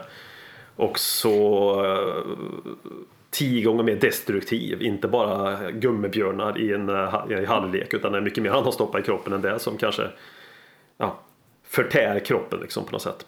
Eh, så, och framförallt en eh, Ja, fan, man underhålls ju fortfarande av Gascoigne på något sätt. Alltså då menar jag inte underhålls av hans av hans liv som går jävligt mycket upp och ner. Inte den underhållningen men han spexar ju fortfarande till och från och kan fortfarande gå in och titta på. Det är en av de här kan gå in och youtuba fortfarande. Det kan vara Paul Gascoigne. Både som eh, clownen och som fotbollsspelaren. Och, och för att han gjorde, ja, är det vårt mest, i modern tid i alla fall, kända frisparksmål mot Arsenal i FA-cupsemifinalen. Mm. Och att han, ja, vad ska man säga, inte blir utvisad när han bryter benet där i FA-cupfinalen mot Nottingham Forest också. Det är ju vårdslöst som han spelar. Han övertaggad Ja. så jag skriker om det. Ja, mi- minst sagt. Vi ska vara glada, alltså med facit i hand, inte att han blir skadad men att han också inte per automatik blev utvisad där i, i Mm. samma moment. Så att säga. Eh, med VAR så kan det ha blivit att det är en utvisning. Och kanske en utvisning innan också, det säger de ju också i den, där, i den här matchen. Han Mm. har ju någon innan där som han borde bli utvisad för och då kanske han inte hade skadat sig. Och någonstans, även om han hade fina år i Lazio, någonstans så börjar ju, när man kan titta i backspegeln, börjar ju någon form av Paul Gascoigne nedåtgång där kanske. Även om Mm. han hade toppar i Rangers och en jävla, ett jävligt fint EM 96 hemma i England och allting det där. Så eh, börjar väl nedgången där någonstans. Men Gascoigne var ju, det är också det här mitt första Tottenham. Paul Gascoigne. Och ja, en utav, eh, ja, jag vet ju inte det, men jag vill ju tro att det var en av anledningarna varför jag hookade upp Tottenham på något sätt. Att det var Paul Gascoigne, att han var med där på något sätt. Jag har inget riktigt bra svar, men, jag hoppas det.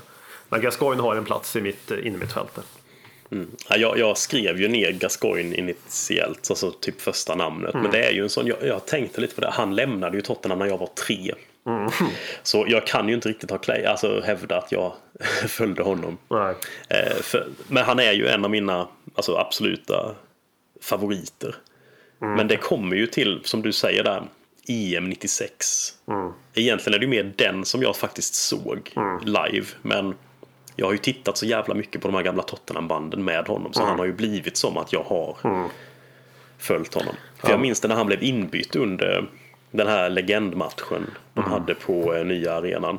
Jag stod ju med tårar i ögonen när han blev inbytt. Fast för mig är det som att här är den, han som jag... Jag har ju aldrig följt han i Tottenham. Det är ju något helt annat. Men man har skapat sig en bild av honom som är... eh, Ja, är fantastiskt fin. Hur, hur var det runt omkring när han kom in jämförelsevis med när andra kom in? Alltså det, var, det, ja, det, det gick inte att jämföra med något annat. Det var Nej. alltså, ja, det var riktigt, riktigt coolt. Det var nästan som att det var, om man alltså, om du, om du skulle tänka dig nu, det var att säga att Kane hade varit skadad i två säsonger och sen hade han kommit tillbaka och blivit inbytt sista. Alltså det kändes lite så. Det var sån jävla jubel när han kom in. Eh, ja, det var magiskt alltså. Det säger ju någonting. Eller det säger väldigt mycket kanske. Just Ja. det som du återberättar här. Ja. Vad har vi mer på innermittfält då? I, hos Casa Folin? här, han, har, har ju, här är, han är väl egentligen mer känd som en högerytter. Men han är, han är absolut inte off på innermittsplats. Men jag var tvungen att få med honom på något vis. Eh, jag har Darren Anderton. Fina, fina, fina Darren Anderson. Jag vill bara säga, du får fortsätta. Högeryttern. Då var det kampen när jag bollade här inne i sista. Ska jag byta? Ja. Till och med när vi satt och pratade här. Det var ju Anderton versus Lennon så att säga. Nej, för det där, alltså dels minns man ju faktiskt att man har sett matcher med honom själv. Men också att man pratade mycket med pappa om att Anderton var skadad så mycket. Men han var ju en jävligt fin spelare också. Alltså fantastisk fot och ja, en jättefin fotbollsspelare. Det är ju trist att han till så stor del minns för att han hade skadeproblem. Det är lite som med Ledley. Där. Men Det var väl kanske inte Darren lika, det var inte kanske lika grova. Alltså det var inte en skada som kontinuerligt höll på att ställa till det för honom väl. För det var väl lite mer mixat där kändes det som. Han bara drog på sig mycket Så var det olika ju. skador. Så var det ju. Och sen uh, var i klubben under jävligt lång tid. Ja. Inte för att det ska ha betydelse, men det är ju inget negativt i alla fall. Liksom. Eh, han gjorde ju många, många år i klubben. Liksom. Dessa. Mm. Och sen plus, på, plus, ja, dessa, på pluskontot också att han att jag eh, drack öl med honom i en det var när han var i Stockholm och var med på något sånt TOSS-event. Så efteråt var han kvar och kollade på matchen och stod vi och drack öl nere i en källare minns jag och kollade på någon match. Och han, eh, han sågade Villa Boas. Så, där, där, där bondade vi. Det knöts banden. Ja, men det är fint. Ja, men Anderton, ja. Ja, ja, ja, ja. Jag gillar ju ändå liksom fötterna och spelförståelsen på det inne mittfältet med Darren Anderton och Tom Huddlestone. ja det, det ja. Ja, vi har båda spelförståelse på inne, säga.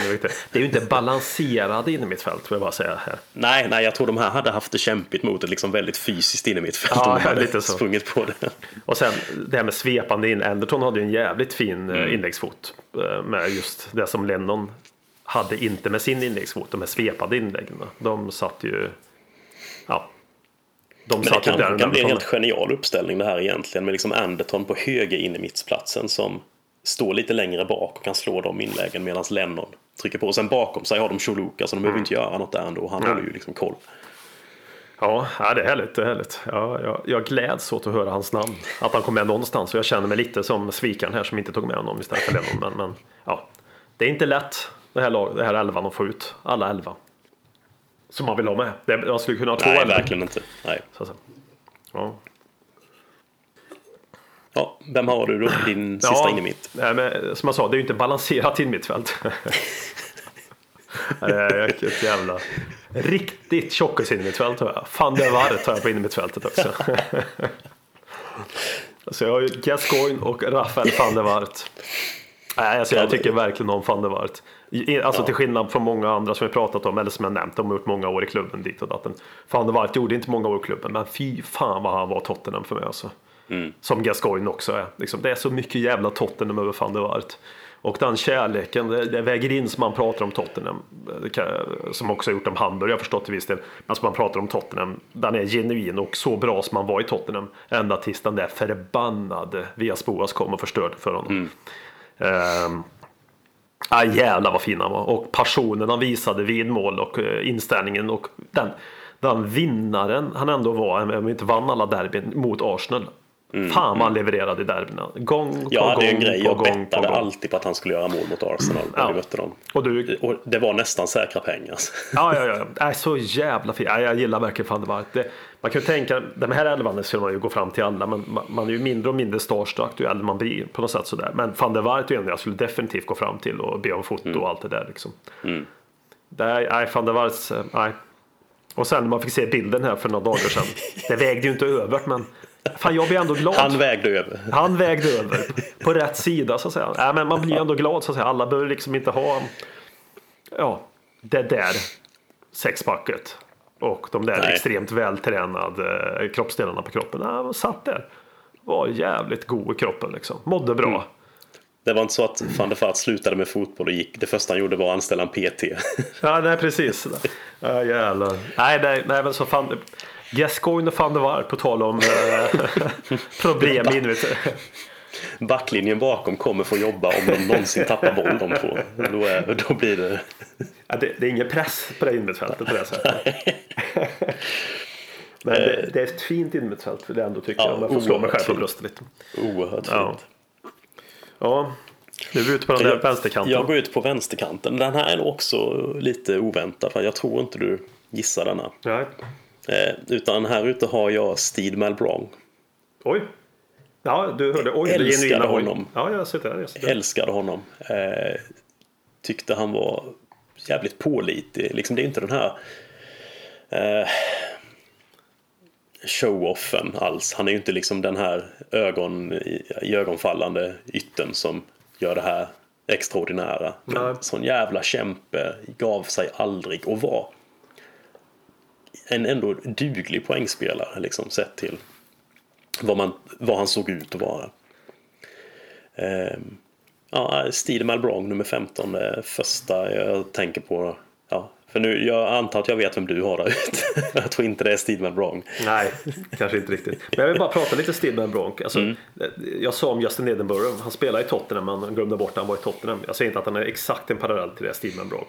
Men för mig är han lite samma sak. Han var där, han gjorde allt jobbet. Oj, ställde mig bra med. Han gjorde ändå lite mål som du sa också. Mm. Rätt mycket poäng. Lite så här Clint- Dempsey, eh, Ja, lite så. lite så där liksom. Eh, när man summerar Clint så tänker man, ah, och så kollar man, ah, han hade gjort uh, si och sång om mål och assist liksom och ändå var där. Nej, var det från Fulham vi köpte eller? Ja, det var den. Var det under Santini eller? Eller var det någonstans där Joll-eran kanske? Mm, jag tror han kom under Santini. För han var ju där under hela Jolls period och sen Ja. var han där halva, den ehm, Ramos första halva. Sen sålde Ramos honom till Sunderland. Ja, just det, Sandra. Ja. Ja, de har köpt väl tre, fyra av oss där. Ja. Tainio, Steve Malbrong och Kabul tror jag det var. Och Chimbonda, när det var fyra stycken de köpte. Mm. Ja, ja. Helt sjukt. På tal om eh, det här med vikt. Tainio såg jag för något år sedan. Ja. Ja, jag såg han på Legends-matchen också. Han hade inte tränat inför den kan jag säga. Han Nej. körde på... Det var inte sådär, fan nu kanske jag ska ta och jogga lite här om jag ska spela på. Nej, nej, nej, nej, nej. nej, jag kör på det. Nej, det är härligt. Eh, nej, som du sa, vänsterback, eller vänstermittfältet för mig, den är väl ja, first name on the team sheet så att säga. Ja, Ja, David Ginola. jo, ja, jag, Ja, förståeligt. så är det. Det hade ju varit, eh, jag vet inte. Ja. Jag har pratat om Ginola så mycket så jag vet inte vad jag ska säga mer om Ginola genom åren under de här 191 var det det, avsnitten och de man har varit med om. Nej, men ja, fantastisk fotbollsspelare. Uh, ett jävligt dassigt Tottenham vinner han båda säsong 98-99. Årets spelare bland journalister och årets spelare bland eh, spelarna själva. Och vi hamnar, ja jag kommer inte ihåg, men säg att vi hamnar 11, 12, Ja. 13. Ja, Det kändes som att vi var ett 11-lag. Ja, precis. perioden, liksom. Exakt. Uh, ja, men enormt, enormt, enormt fin. Och också en sån där som jag sa om van der Waart och en Gascoigne också. Born to play for Spurs liksom. Mm. Han är en Tottenham. Han är en Tottenham. För mig, det där är Tottenham-spelare för mig. De här tre spelarna har på mitt, mittfältet. Det är, det är Tottenham alltså. Det är så jävla mycket Tottenham. Det är liksom, det är en nivå som är, nu var just de här tre väldigt högt upp väldigt ofta då, men det är en nivå som är eh, upp till himlen. Upp till himlen liksom. Men det är inte alltid det är det. Det ska vara lite humör, det ska vara, ja men du vet, vakna på rätt sida. Det är inte alltid det är så, förutom 98-99 och så väldigt mycket med van der. Men, och Gascoigne samma sak, eller Ginola samma sak liksom. Auran. Nej. Ja. Nej, han är solklar på det här laget. Solklar. Mm. Ja, det känns lite konstigt att inte ha med honom. Men andra, alltså, för jag har ju sett han live till och med. Jag Ja. var ju på, ehm, det sa jag då i livesändningen tror jag det var. Vi hade varit på vår första match med Tottenham var under samma säsong i alla fall. Ja, precis. Mm. Och just den här, för det minns jag fortfarande, den här, alltså Lennon och Bale hade samma grej, men det var inte alls på den nivån om att när de fick bollen så liksom lyfte alla förväntade sig någonting inne på arenan. Och det var det ju verkligen med Ginola. Ja, för Det Lennon spelar ingen roll var han fick den. nej, Lennon Bale de sprang ju fort och snabbt och rakt. Ja, Ginola gjorde mycket det till. Ja Han sprang precis. men det var ta mig fan inte rakt alltid. Nej. nej. Och, Nej, det känns lite konstigt att inte ha med honom, men sen å andra sidan tror jag inte jag... Ja, nej, jag vet inte. Jag- tror det var att jag blev verkligen, verkligen blev Tottenham under Joll-eran. Ja. Alltså, då det verkligen var bortom allt tvivel. Stil och då Mel blev stil. Brak är han så att säga. Precis. Mm. Ja. Ja, det, var, ja, men det är fina mittfält vi har. Vi får ju, Ja, ta, absolut. vi får ta älvorna var och en för sig sen när vi har rabblat ihop dem så här för att det blir lite grann Och sen, summeringen av det. så, Där. sen får Robin fixa någon fin grafik på det också. Ja, men precis. göra. precis. Eh, anfallet då, vad har vi där? Jag kan börja där eftersom att jag har eh, Rafael van der Vaart som min nummer 10. Oj, oj, Det var oj. det jag sa. Alltså, Ja. det, ja, det är ju en 4-4-2 för att han spelar Ja. som en riktig tia. Som vi diskuterade det innan. Att, eh, ja, en liksom, ja, Mm, ja, en klassisk tia-position. Där har vi van der Vaart. Ja. Allt som du har sagt redan. Liksom det här med Arsenal-matcherna.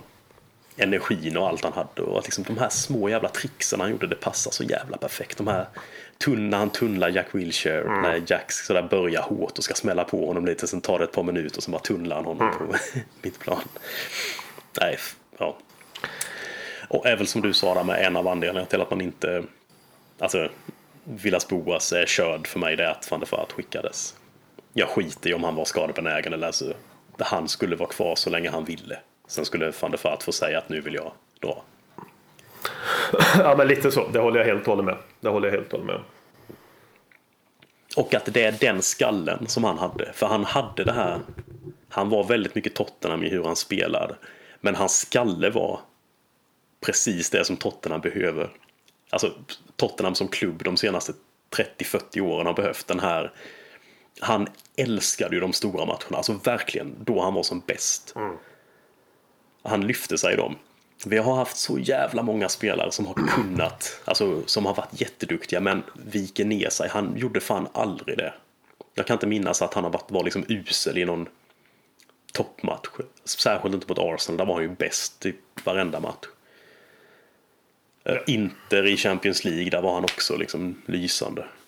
Kanske inte bortamatchen om han ens spelade då, men hemmamatcherna och ja, nej.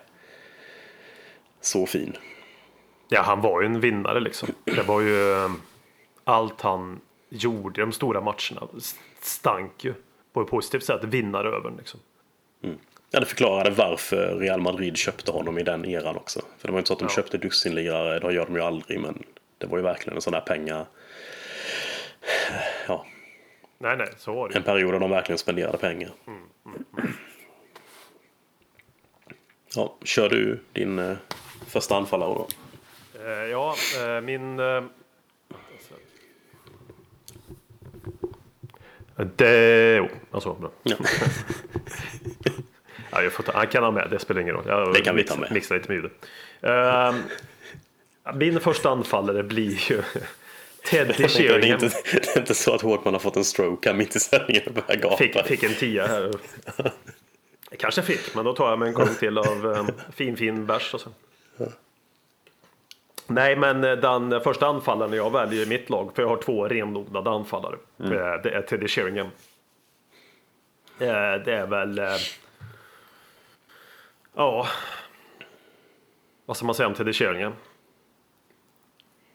Levererade, levererade, levererade liksom. Eh, varje säsong han var i Tottenham upplevde jag. Sen kanske han inte gjorde lika många mål när han kom tillbaka till Tottenham efter att ha varit till United.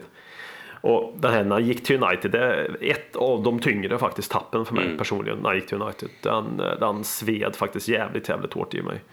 Ehm, det finns ju några tyngre, men absolut topp tre tror jag, som jag har tappat Tottenham som jag tyckt var tufft. Och då kan man ju tycka att den för evigt som förknippat med Judas brukar vara någonstans där ju, ju tyngre tappet är ju svårare att förlåta. Och det kanske det var, men det blev väl ändå någon försoning där när han kom tillbaka till Tottenham. Och någon förståelse med facit i hand att det var United. Vi har ingen rivalitet till United på det här sättet där och då. Vi var fruktansvärt jävla usla. United var allt annat än usla och han fick vinna där han fick vinna United. Så jag har förlåtit honom i alla fall. Ehm, Nej men och sen vad han gjorde med alla han spelade med. Lite grann som du sa med Ludwig King. Hade Sheringham Dan bredvid sig så var han svinbra. Hade han Dan så blev han bra. Och hade han Dan så blev han också bra. Att ha Klinsmann bredvid sig och vara bra. Ja, men, ja. Det må vara en sak att Klinsmann blir bra. Men att ha inte Chris Armstrong bredvid sig. Som jag tycker underskattade vill jag säga. Eh, Han var ju också väldigt bra i Tottenham. Gjorde mycket mål och levererade med Sheringham bredvid sig. Uh, Sheringham var lite av en sådär. Ja, lite av en, alltså lite idol där i början på 90-talet när man var en 13-14 år och gillade vissa fotbollsspelare, vissa fotbollsspelare mer än andra. Liksom. Och även att jag brydde mig väldigt mycket om hur det gick för honom i engelska landslaget och brydde mig att han var med i engelska landslaget. Det var också ett tecken på att det gör man ju inte bara per automatik om de är i Tottenham på den nivån som jag gjorde om Sheringham då. Som bara jag vet vilken nivå det var på. Men det var en ganska hög nivå utav att bry sig så att säga. Ehm, nej, Nej, jag, har faktiskt, jag har faktiskt också Teddy Sheringham längst fram. Ja, Eh, för det är eh, också så här man tänker på de första tiden när man eller första tiden men lite av första tiden man minns när man kollade på matcher med pappa. Så var det ju, man tänker på anfallare så var det sådär, ja, just Chris Armstrong, ja sen var Sheringham bredvid. Klinsmann, ja det, sen var Sheringham där. Eh, Ferdinand spelade han väl också med. I alla fall någon säsong tror jag. mm, det kanske han gjorde. Ja, Men ja, i alla ja. fall, det är ständigt Sheringham där framme. Mm, ja, men precis. Och just det är kul att du sa det här med att, att han spelade i England. Det har jag också. en- Jag minns när man satt och spelade eh, de här VM-spelen från Fifa när de kom. För han var ju ändå, han höll ju på ett tag, Teddy. Man kunde ju få ha med honom där rätt länge. Bytte alltid in Teddy Sheringham. Det sp- spelade ingen roll vilka andra anfallare England hade utan han skulle vara längst fram. Eh, och också en fantastisk, alltså stack ju inte ut på något sätt alls fysiskt, alltså snabb eller något, utan bara en jävligt intelligent spelare. Vi har ganska många sådana känner jag. Det är vår, vår spelartyp kanske. Det är team Mensa det här vi har kanske. Nej, och sen så hade vi eh, två hundar som hette Tessie och Cherry. Och de var ju då döpta efter Teddy. Ja, ja, ja, ja. de hade tagit inspiration därifrån. Så det kändes givet att eh, han skulle vara längst fram. Vackert om något liksom. Vackert om En, något. en eh, tax och en labrador. Ja, ja, ja. ja, men du vet. Är någon av de hundarna smarta? Jag har ingen koll på vad de var för eh, gener de här hundarna. Men Att taxen var ju smart. Ja. Labradoren eh, gjorde ju vad taxen ville. ja, ja men du ser. Då, har- då har du ju liksom smartness med där också då, på de här. Ja. ja, det är bra. Fint. Ja, vi har några stycken liknande måste jag säga. Ja, faktiskt. Ja. Då går jag till min sista då. Eh, och det är ju en anfallare, en renodlad anfallare. Och det är... Eh, bara för att börja historien på något sätt varför blev den här spelaren. 1990 när fotbolls var i Italien eh, så var jag en tripp till Mallis, Mallorca. Mitt under brinnande fotbolls-VM. Och eh, köpte på mig, rent slumpmässigt, jag är helt övertygad om att det en landslagströja. Eh, en tysk, eller en västtysk landslagströja, det är viktigt att säga till och med. Med Klinsmann på ryggen. Eh, och där och då så blev det någon form av kärlek till Klinsmann. Det räckte, jag hade han på ryggen. Och så jag kom hem från den här Mallorca-resan och Sverige var ju ute ur eh, VM där och då. Och jag hållde stenhårt på Västtyskland under hela det här mästerskapet som eh, var kvar. Stenhårt. Minns eh, matcherna med, med eh, såg matcher med stor nerv. När de slog ut England bland annat i den här klassiska semifinalmatchen som gick till straffar. Och efter det så hade jag liksom en vurm för Klinsmann. Jag hade en liten vurm, eller ja. Jag, jag älskade, älskade att Jag var en idol Klinsmann. Då i unga år. Och ja, fan, heja gjorde jag ju inte. Men jag brydde mig väl om Inter lite grann. Bara för att han råkade vara Inter på den tiden. Var ju tysk maffian var ju där då. Och när jag fick reda på att han köptes av Tottenham efter VM 94. Ja, då var det fan eh, erotiskt ögonblick kan jag säga. Jävlar vad lycklig jag var. Det kändes så surrealistiskt att Tottenham kunde köpa en sån världsspelare vi pratar om som Jürgen Klinsmann. Alltså som också gjorde ett bra VM rent målmässigt VM 94 om man gjorde fyra mål eller inte och Tyskland åkte ut i kvartsfinalen. Där. Att vi kunde köpa Klinsmann, min Klinsmann som jag såg det som också någonstans där. Han till Tottenham, vad- är oddsen på det här? Jag minns ju att jag såg detta på text-tvn till och med, den här övergången, eh, 94.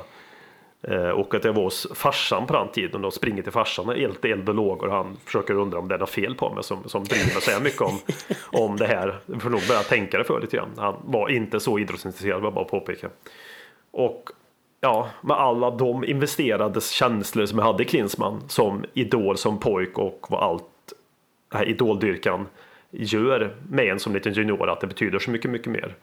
Ehm, Ja, att han då kom till Tottenham utav alla de här turerna, det, det, det räcker ju inte även fast han var med, i min elva. Men sen levererar han ju också väldigt, väldigt bra. Och det, det känns faktiskt ganska sekundärt i allting varför jag tagit Klinsmann, utan det bygger mycket på det andra. Eh, Det var känslan av när han kom liksom. Ja, precis. Vem Käns- han var och... ja, vad han betydde för mig på något sätt sådär. Utan att jag... Och att han då landade i Tottenham och sen vet man ju nu när man har blivit äldre och läst att eh, avslutet från Tottenham med han och Alan Sugars eh, avsked var väl alltifrån fint så att säga. Men sen kommer han ändå tillbaka till Tottenham där 97-98. Vinter 98, december 98, januari 98 vad det nu var. Och ja, gör väl en jävla massa mål mot Wimbledon borta i en eh, 5-2, 6-2 match. Så att vi liksom hänger kvar över fyra mål. Som gör att vi säkrar kontakt, kontraktet då. Då när vi hade den vedervärdiga Christian Gross som tränare. Nej men så Klinsmann är eh, Sheringhams kompis och det är anfallsparet där 94-95. Utan ha statistik i huvudet hur många mål de gjorde ihop. Jag tror det är svårt att se att vi har haft ett anfallspar under min tid tillsammans. Och nu spelar man inte så ofta med två anfallare då, men om man räknar två anfallare som du gör. Jag har svårt att se att vi har haft två anfallare som tillsammans gjort mer mål än vad vi gjorde då. Som duo. Så Klinsmann. Ja, det är ju en fin, fin duo. Alltså Mm. Sheringham och Klinsmann. Nästan för bra. Ja, Ja, det, det var- Lirarnas lag. Tror jag vi har båda två lite grann eller? Ja, det får man lov att säga. Mm. Det är väl typ Steve Malbrong i mitt lag som jobbar hemåt lite från mittfältet. Och Huddlestone kanske försöker, men han, alltså han försöker men han hinner ju inte. Och jag har Justin Edinburgh som bara... Det är ingen som vet att han är med i det här laget, men han är med liksom.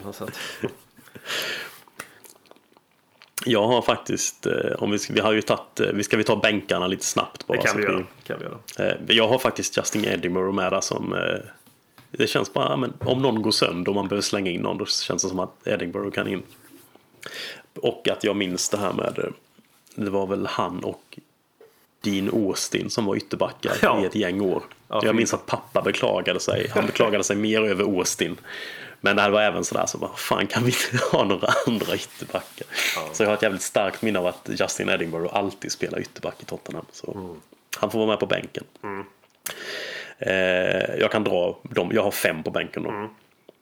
Eh, sen har jag Paul Robinson som reservkeeper. Bara för att, ja. Han, han var så, han var fin. Han var, det fanns höga toppar och jävligt djupa dalar. Eh, sen har jag Didi Sokora. Mest bara Nej, alltså fint ändå tycker jag. Ja, fint. jag, jag eh, var så jävla spänd på när han kom eh, till Tottenham. Från, det var väl, ja det var ett VM va? Där han hade, Uh, Elfenbenskusten hade sett jävligt kan det ha varit va? Ja. Jag tror det.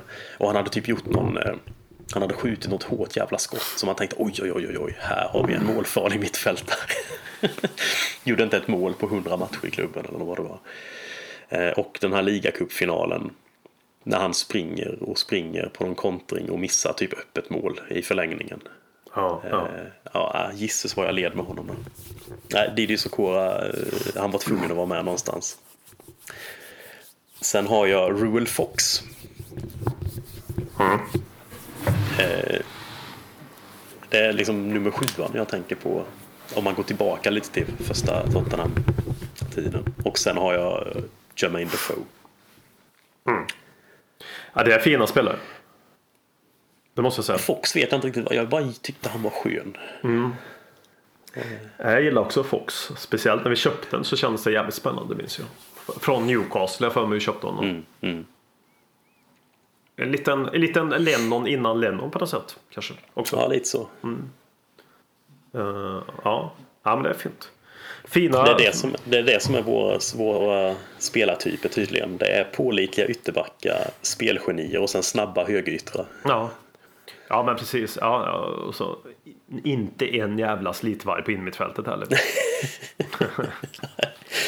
Ja, det närmsta jag har är ju Sokora på bänken. Ja, ja, du, har ju, du kan ju ta in någon där i alla fall. Det är bra. Här kan jag säga att jag kan inte ta in, ta in någon i alla fall.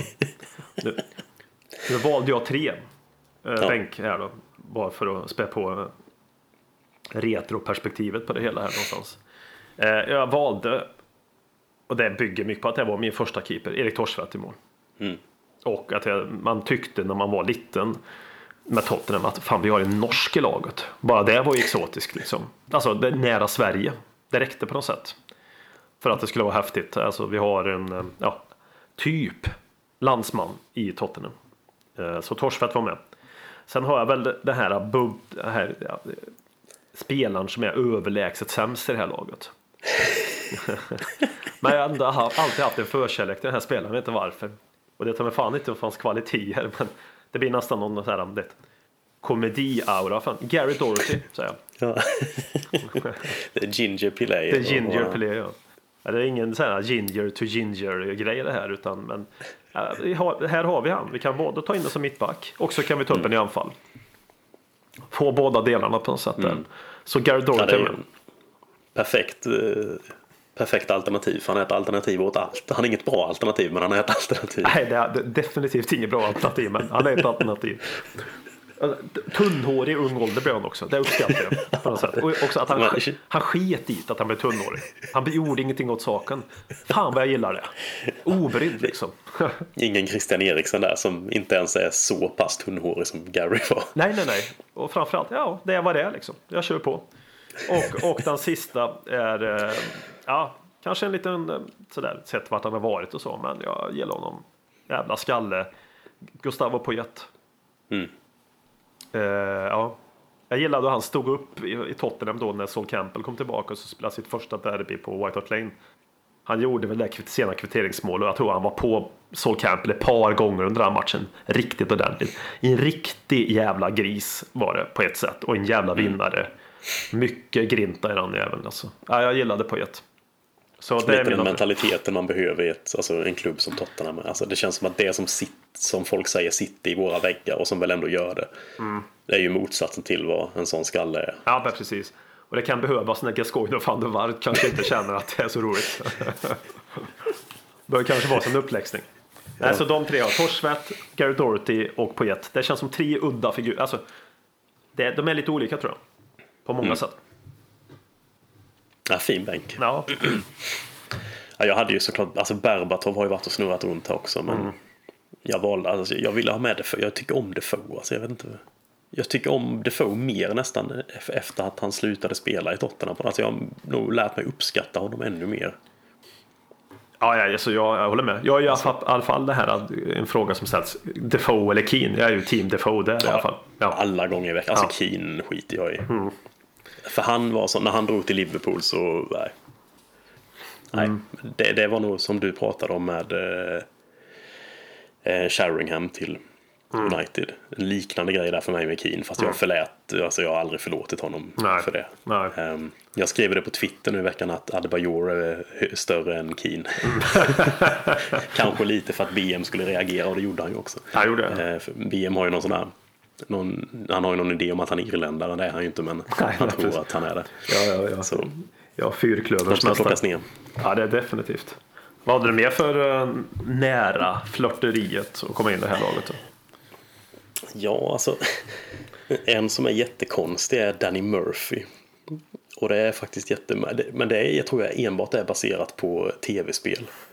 Att han var en sån konstig spelare som fanns i Tottenham. Han fanns kvar sådär en säsong efter att han hade lämnat också, vilket var jättekonstigt. Man kunde, han bara hängde med. Jag tror det var i Pro Evolution. De hade väl inte åkat uppdatera trupperna. Liksom. Men han var förvånansvärt bra där. Men han var ju aldrig det, alltså inte så bra som han var i spelen. Nej, nej. Men han var aldrig nära riktigt. Det var man säga ett roligt namn som ploppade upp. Liksom. Ehm, jag har faktiskt haft med David Bentley i tankarna också. Men det var nog också mer så att jag var så jävla hypad när han värvade. Jag trodde det skulle bli skitbra. Men det blev det ju inte. Nej, jag var också väldigt taggad över det nyförvärvet, David Bentley. Oj, vad jag trodde på det. Det gick inte att misslyckas. Så mycket trodde jag på på förhand. Ja, ja. Nej, jag trodde ju det skulle vara sådär 25 assist eh, per säsong ungefär. Ja, men jag skrattar för att jag känner igen det och jag skrattar Nej, väl men det, det skulle komma sådana här perfekta inlägg hela tiden. hur, Alltså, många anfallarna- mål, ja, hur många mål kommer vi nicka in med David Bentley? Ja, Ja, nej, det- 40 mål kanske. Antagligen. Varenda hörna skulle gå liksom. in. Ja, men lite så. Ja. Ja. Ja, Jag hade inte med den här, men vad fan. Ja, det, jag gillar Bentley faktiskt också. Jag har sprungit förbi honom här faktiskt i Bishop Stort för en gång. Ja, ja, ja. Eh, inne i, men jag han var ute med sin dotter och jag var ute med min. Liksom, så de hälsade lite på varandra, döttrarna. Men jag var sådär helt bara, vad i helvete är detta? Och sen gick han iväg så stod jag bara och tittade efter honom. Kände du det att det kanske, vad fan, vad, är det, vad var det för ålder? Var det ungefär samma ålder eller? Eh, Ida var nog lite yngre än hans dotter. Men han gick ju så och vinkade och tittade, tittade på henne. Så, alltså, så försökte få dottern att och interagera med Ida och det gjorde de ju till slut. Ja, Men ja. jag stod bara och var helt som bara, vad fan, vad hände? Det hade ju varit något annars liksom. Ja, jag har inte Jobbat sett fram, honom igen. jobbat fram Men, ett, eh, ja, en träff på det sättet. ja, ja, alltså, ser jag honom igen så måste jag ju ta mig samman eh, och, och göra något av detta. För det, alltså, det känns som man kan ha jävligt intressanta alla hans upplevelser kring slutade tidigt med fotbollen och hans tid i eh, Rostov var det va? Han blev utlånad till. Så här helt bisarrt lån. Det finns mycket att prata om med Bentley. Ja, men precis. Och, Och han tydligen så... Eh, han kraschade ju sin bil på fyllan tror jag. Någon gång körde in i en pub ja, när han var i Tottenham. Eh, min eh, blivande fru jobbade på den puben. Inte då när han gjorde det. Alltså, inte, han körde inte in medan som var där och jobbade. Men det Nej. var under den perioden hon jobbade där som... Ja. Så alltså, det känns som att det är kanske ödet ändå. En dag så kommer han komma. Han är ute och rensar i rabatterna. Det är ju det jag gör nu när jag är hemma. Ja, nej, men det, det kanske är någonting. Kanske är eh, ja, nästa polare. Ja, vi ska starta kanske en kompispodd här nu. Ja, precis. The Bentley, The Bentley Stories på något sätt. Ja, ja, det hade fan varit något. Hade, du några, hade du några andra bubblare? Ja, alltså? det är, hur många bubblor And? Anderton har du ju nämnt. Ja. Anderton har jag nämnt, om man bara ska ta några här i EU förbi på farten. Så Anderton, sen hade jag en David Howells. Det, ja. Eh, var jag också svag för. Det var väl allt annat än vad de här inmittfältarna var. En, en jävla gnuggare på inmittfältet också som jag uppskattar. Också en Justin Edinburgh typ. Han fanns där och han fanns där jävligt länge. Och när han försvann så undrar man vem var det som försvann? Lite grann så. Ehm, nej, men han var i Tottenham extremt lång tid. Ehm, Och jag kommer fan inte ihåg vem som släppte ivägen. Nu, nu chansar jag lite där och säger att det var att det var Christian Gross, men det kanske var någon annan. Och jag var jävligt irriterad över det. Dan släppte honom. För att han kanske inte spelar vecka ut och vecka in. Men han var ändå nöjd med att det lilla han fick spela, som jag minns det. Att han kanske inte var garanterad startspelare för att han älskade klubben så förbannat. David Howells. Ehm, Så han var, han, var, han var väldigt nära. Hamna både på bänk och till och med i start där en sväng. Så att säga. Ehm, Sen eh, mer som var en bubblare som var, alltså, du sa ju honom förut, jag behöver inte lägga ut texten, det var Michael Dawson. Också enorm kärlek till honom. Så. Och sen hade jag liksom två anfallare som jag vill bara nämna snabbt. Alltså två olika. Gary Lineker det är utav samma anledning som Gascoigne och de här. Alltså han var en, eh, ja. Också en sån där som är tidigt 90-tal, alltså EM 92. Han lämnade ju Tottenham eh, under den sommaren men man brydde sig mer om England bara för att Lineker var där och spelade EM 92. Och så har jag en som jag är jävligt svag för till, jag vill bara säga, Mido.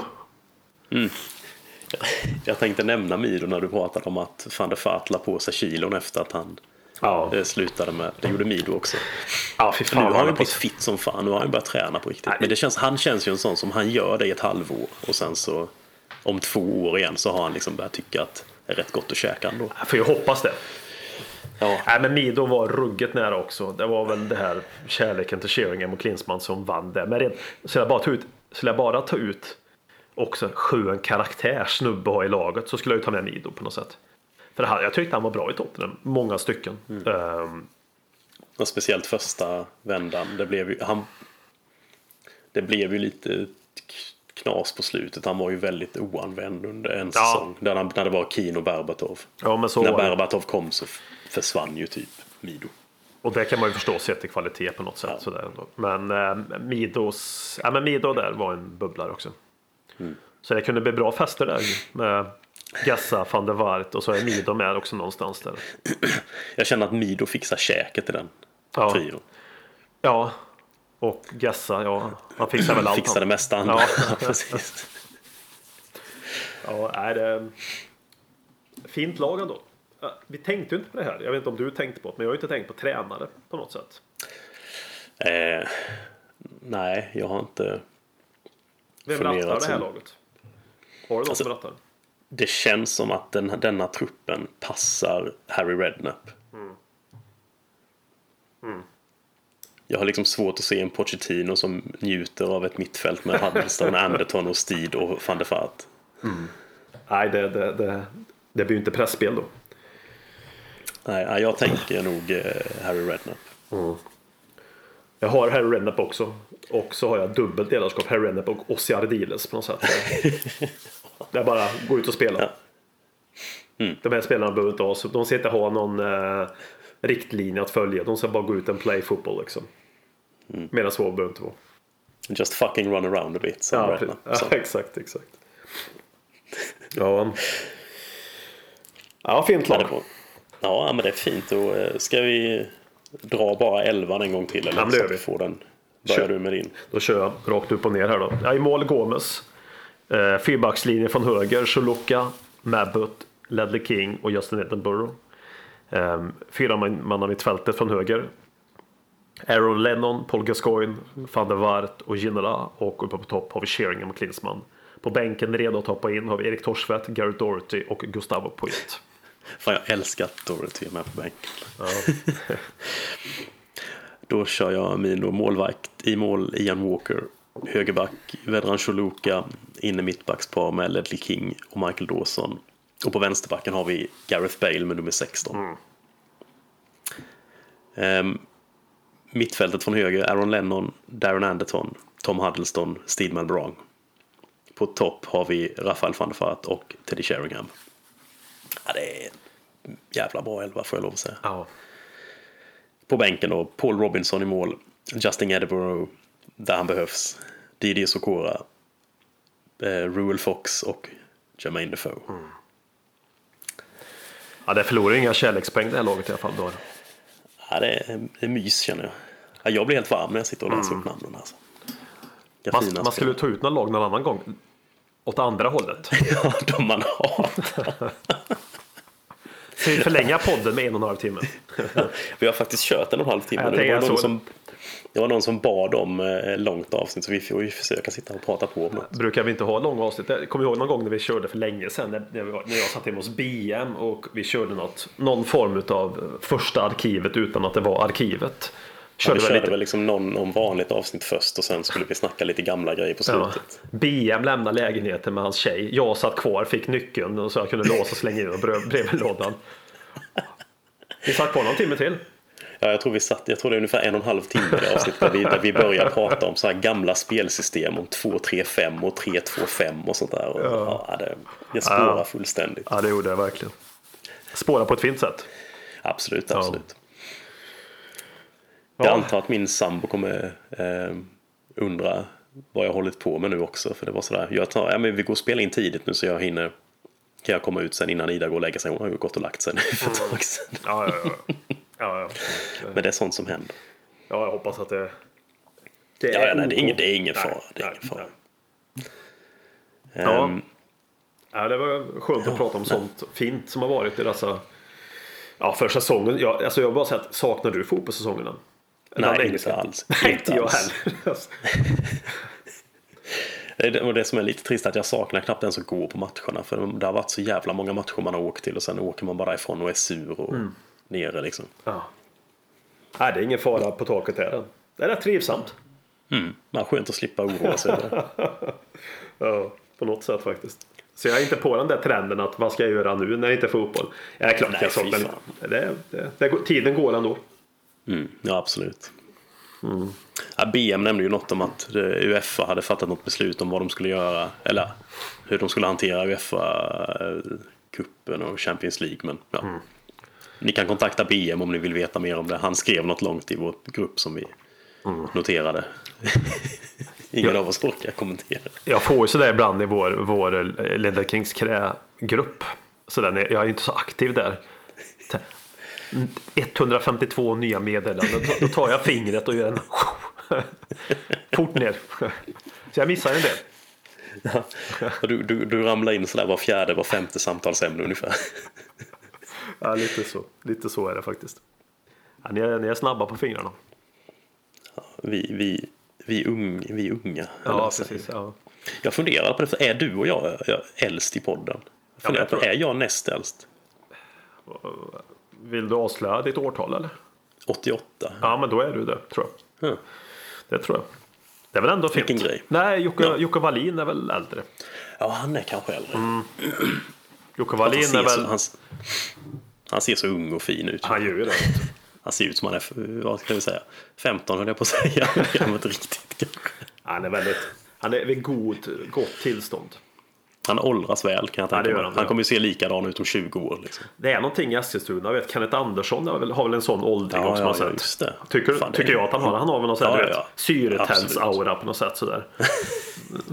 Kanske är någonting i luften i Eskilstuna. Det är väl det. Han är väl därifrån till mig, Jocke Wallin tror jag. Han bor där i alla fall. Så. Ja, ja absolut. Ja. Så. det är en intressant spaning, det får vi ta upp med honom nästa. Ja, men precis, precis. Han är ju för upptagen med att bråka med vår eh, t-shirt-leverantör. Ja, det var väl ett jävla... Ja, Ja, just, det kan man ju säga till alla er som har köpt t-shirts med Eric Dyer och Erik Lamela har gjort helt rätt för de har blivit borttagna och lär vi nog tyvärr inte kunna sälja igen. Jag gräver mig som fan på Eric Dyer-tröjan för jag ville verkligen ha den. Jag var för seg på det. Jag har suttit och tänkt på att jag måste mäta så att jag får rätt storlek. Jag hade bara beställt för fan. Ja, det är samma här Erik Dyer. Jag köpte ju några stycken saker där men jag tänkte jag tar Dyer lite senare. Ja, ja, ja. Ja, Så det är ett tips till er om vi någon gång försöker kuppa in så här spelartröjor igen. Köp dem fort som fan om ni vill ha dem. ja, ja, ja. ja. Få in någonting med Gascoigne. Då trycker man samma dag som man är ute kan jag säga. Ja, verkligen. Ja, Ja. Nej, men ska vi, ja, tack till alla som har beställt dem. här. Det är jävligt kul att se. Så jag tror det är över 50 beställningar nu som har gjorts. Ja, det är fint. Fan, det, Ehm, det så är, vad är det? tänkt att 43 mer än vad jag trodde. ja, Vi är väl sju som är med och Ja, rullar på precis. detta. Så, ja. och jag har inte beställt än. Så att, Eh, Jag beställde en till min äldsta pojk också som jag fick storleken. Noah. Jag har en där. Mm. Dan, så han eh, har ju en här också. Så. Den, den, den ska, ska gås med tanken nu när vi är sommar. Så det finns ju Ja, även till barn då menar jag. Så att man kan ju Ja, liksom ja, pressa dem i tid. Sådär. absolut, komma in tidigt. Tottenham spelar ingen roll. Det är bara Ledley Kings knä som gäller först. Sen. Ja men någonstans. Tottenham. Någonstans. Tottenham, ja. Det kommer knä. ju, Jag vet inte, inte för att säga att vi är med glädje men vi, ja. Det är inte lika mycket upp och ner i alla fall. nej, vi Nej. ligger mer på konstant nivå. Konstant skit. Nej men. Ja. Ja, Ja, men ska vi eh, tacka för oss? ja men det tycker Så jag. eh, får vi ta och göra om. Det gör vi. Ha det gott. Jag har det gott ute. Nej. Konsekvent, inkonsekvent bästa som någonsin hänt. Du kommer aldrig bli dig själv igen min vän. Här flödar hybrisen.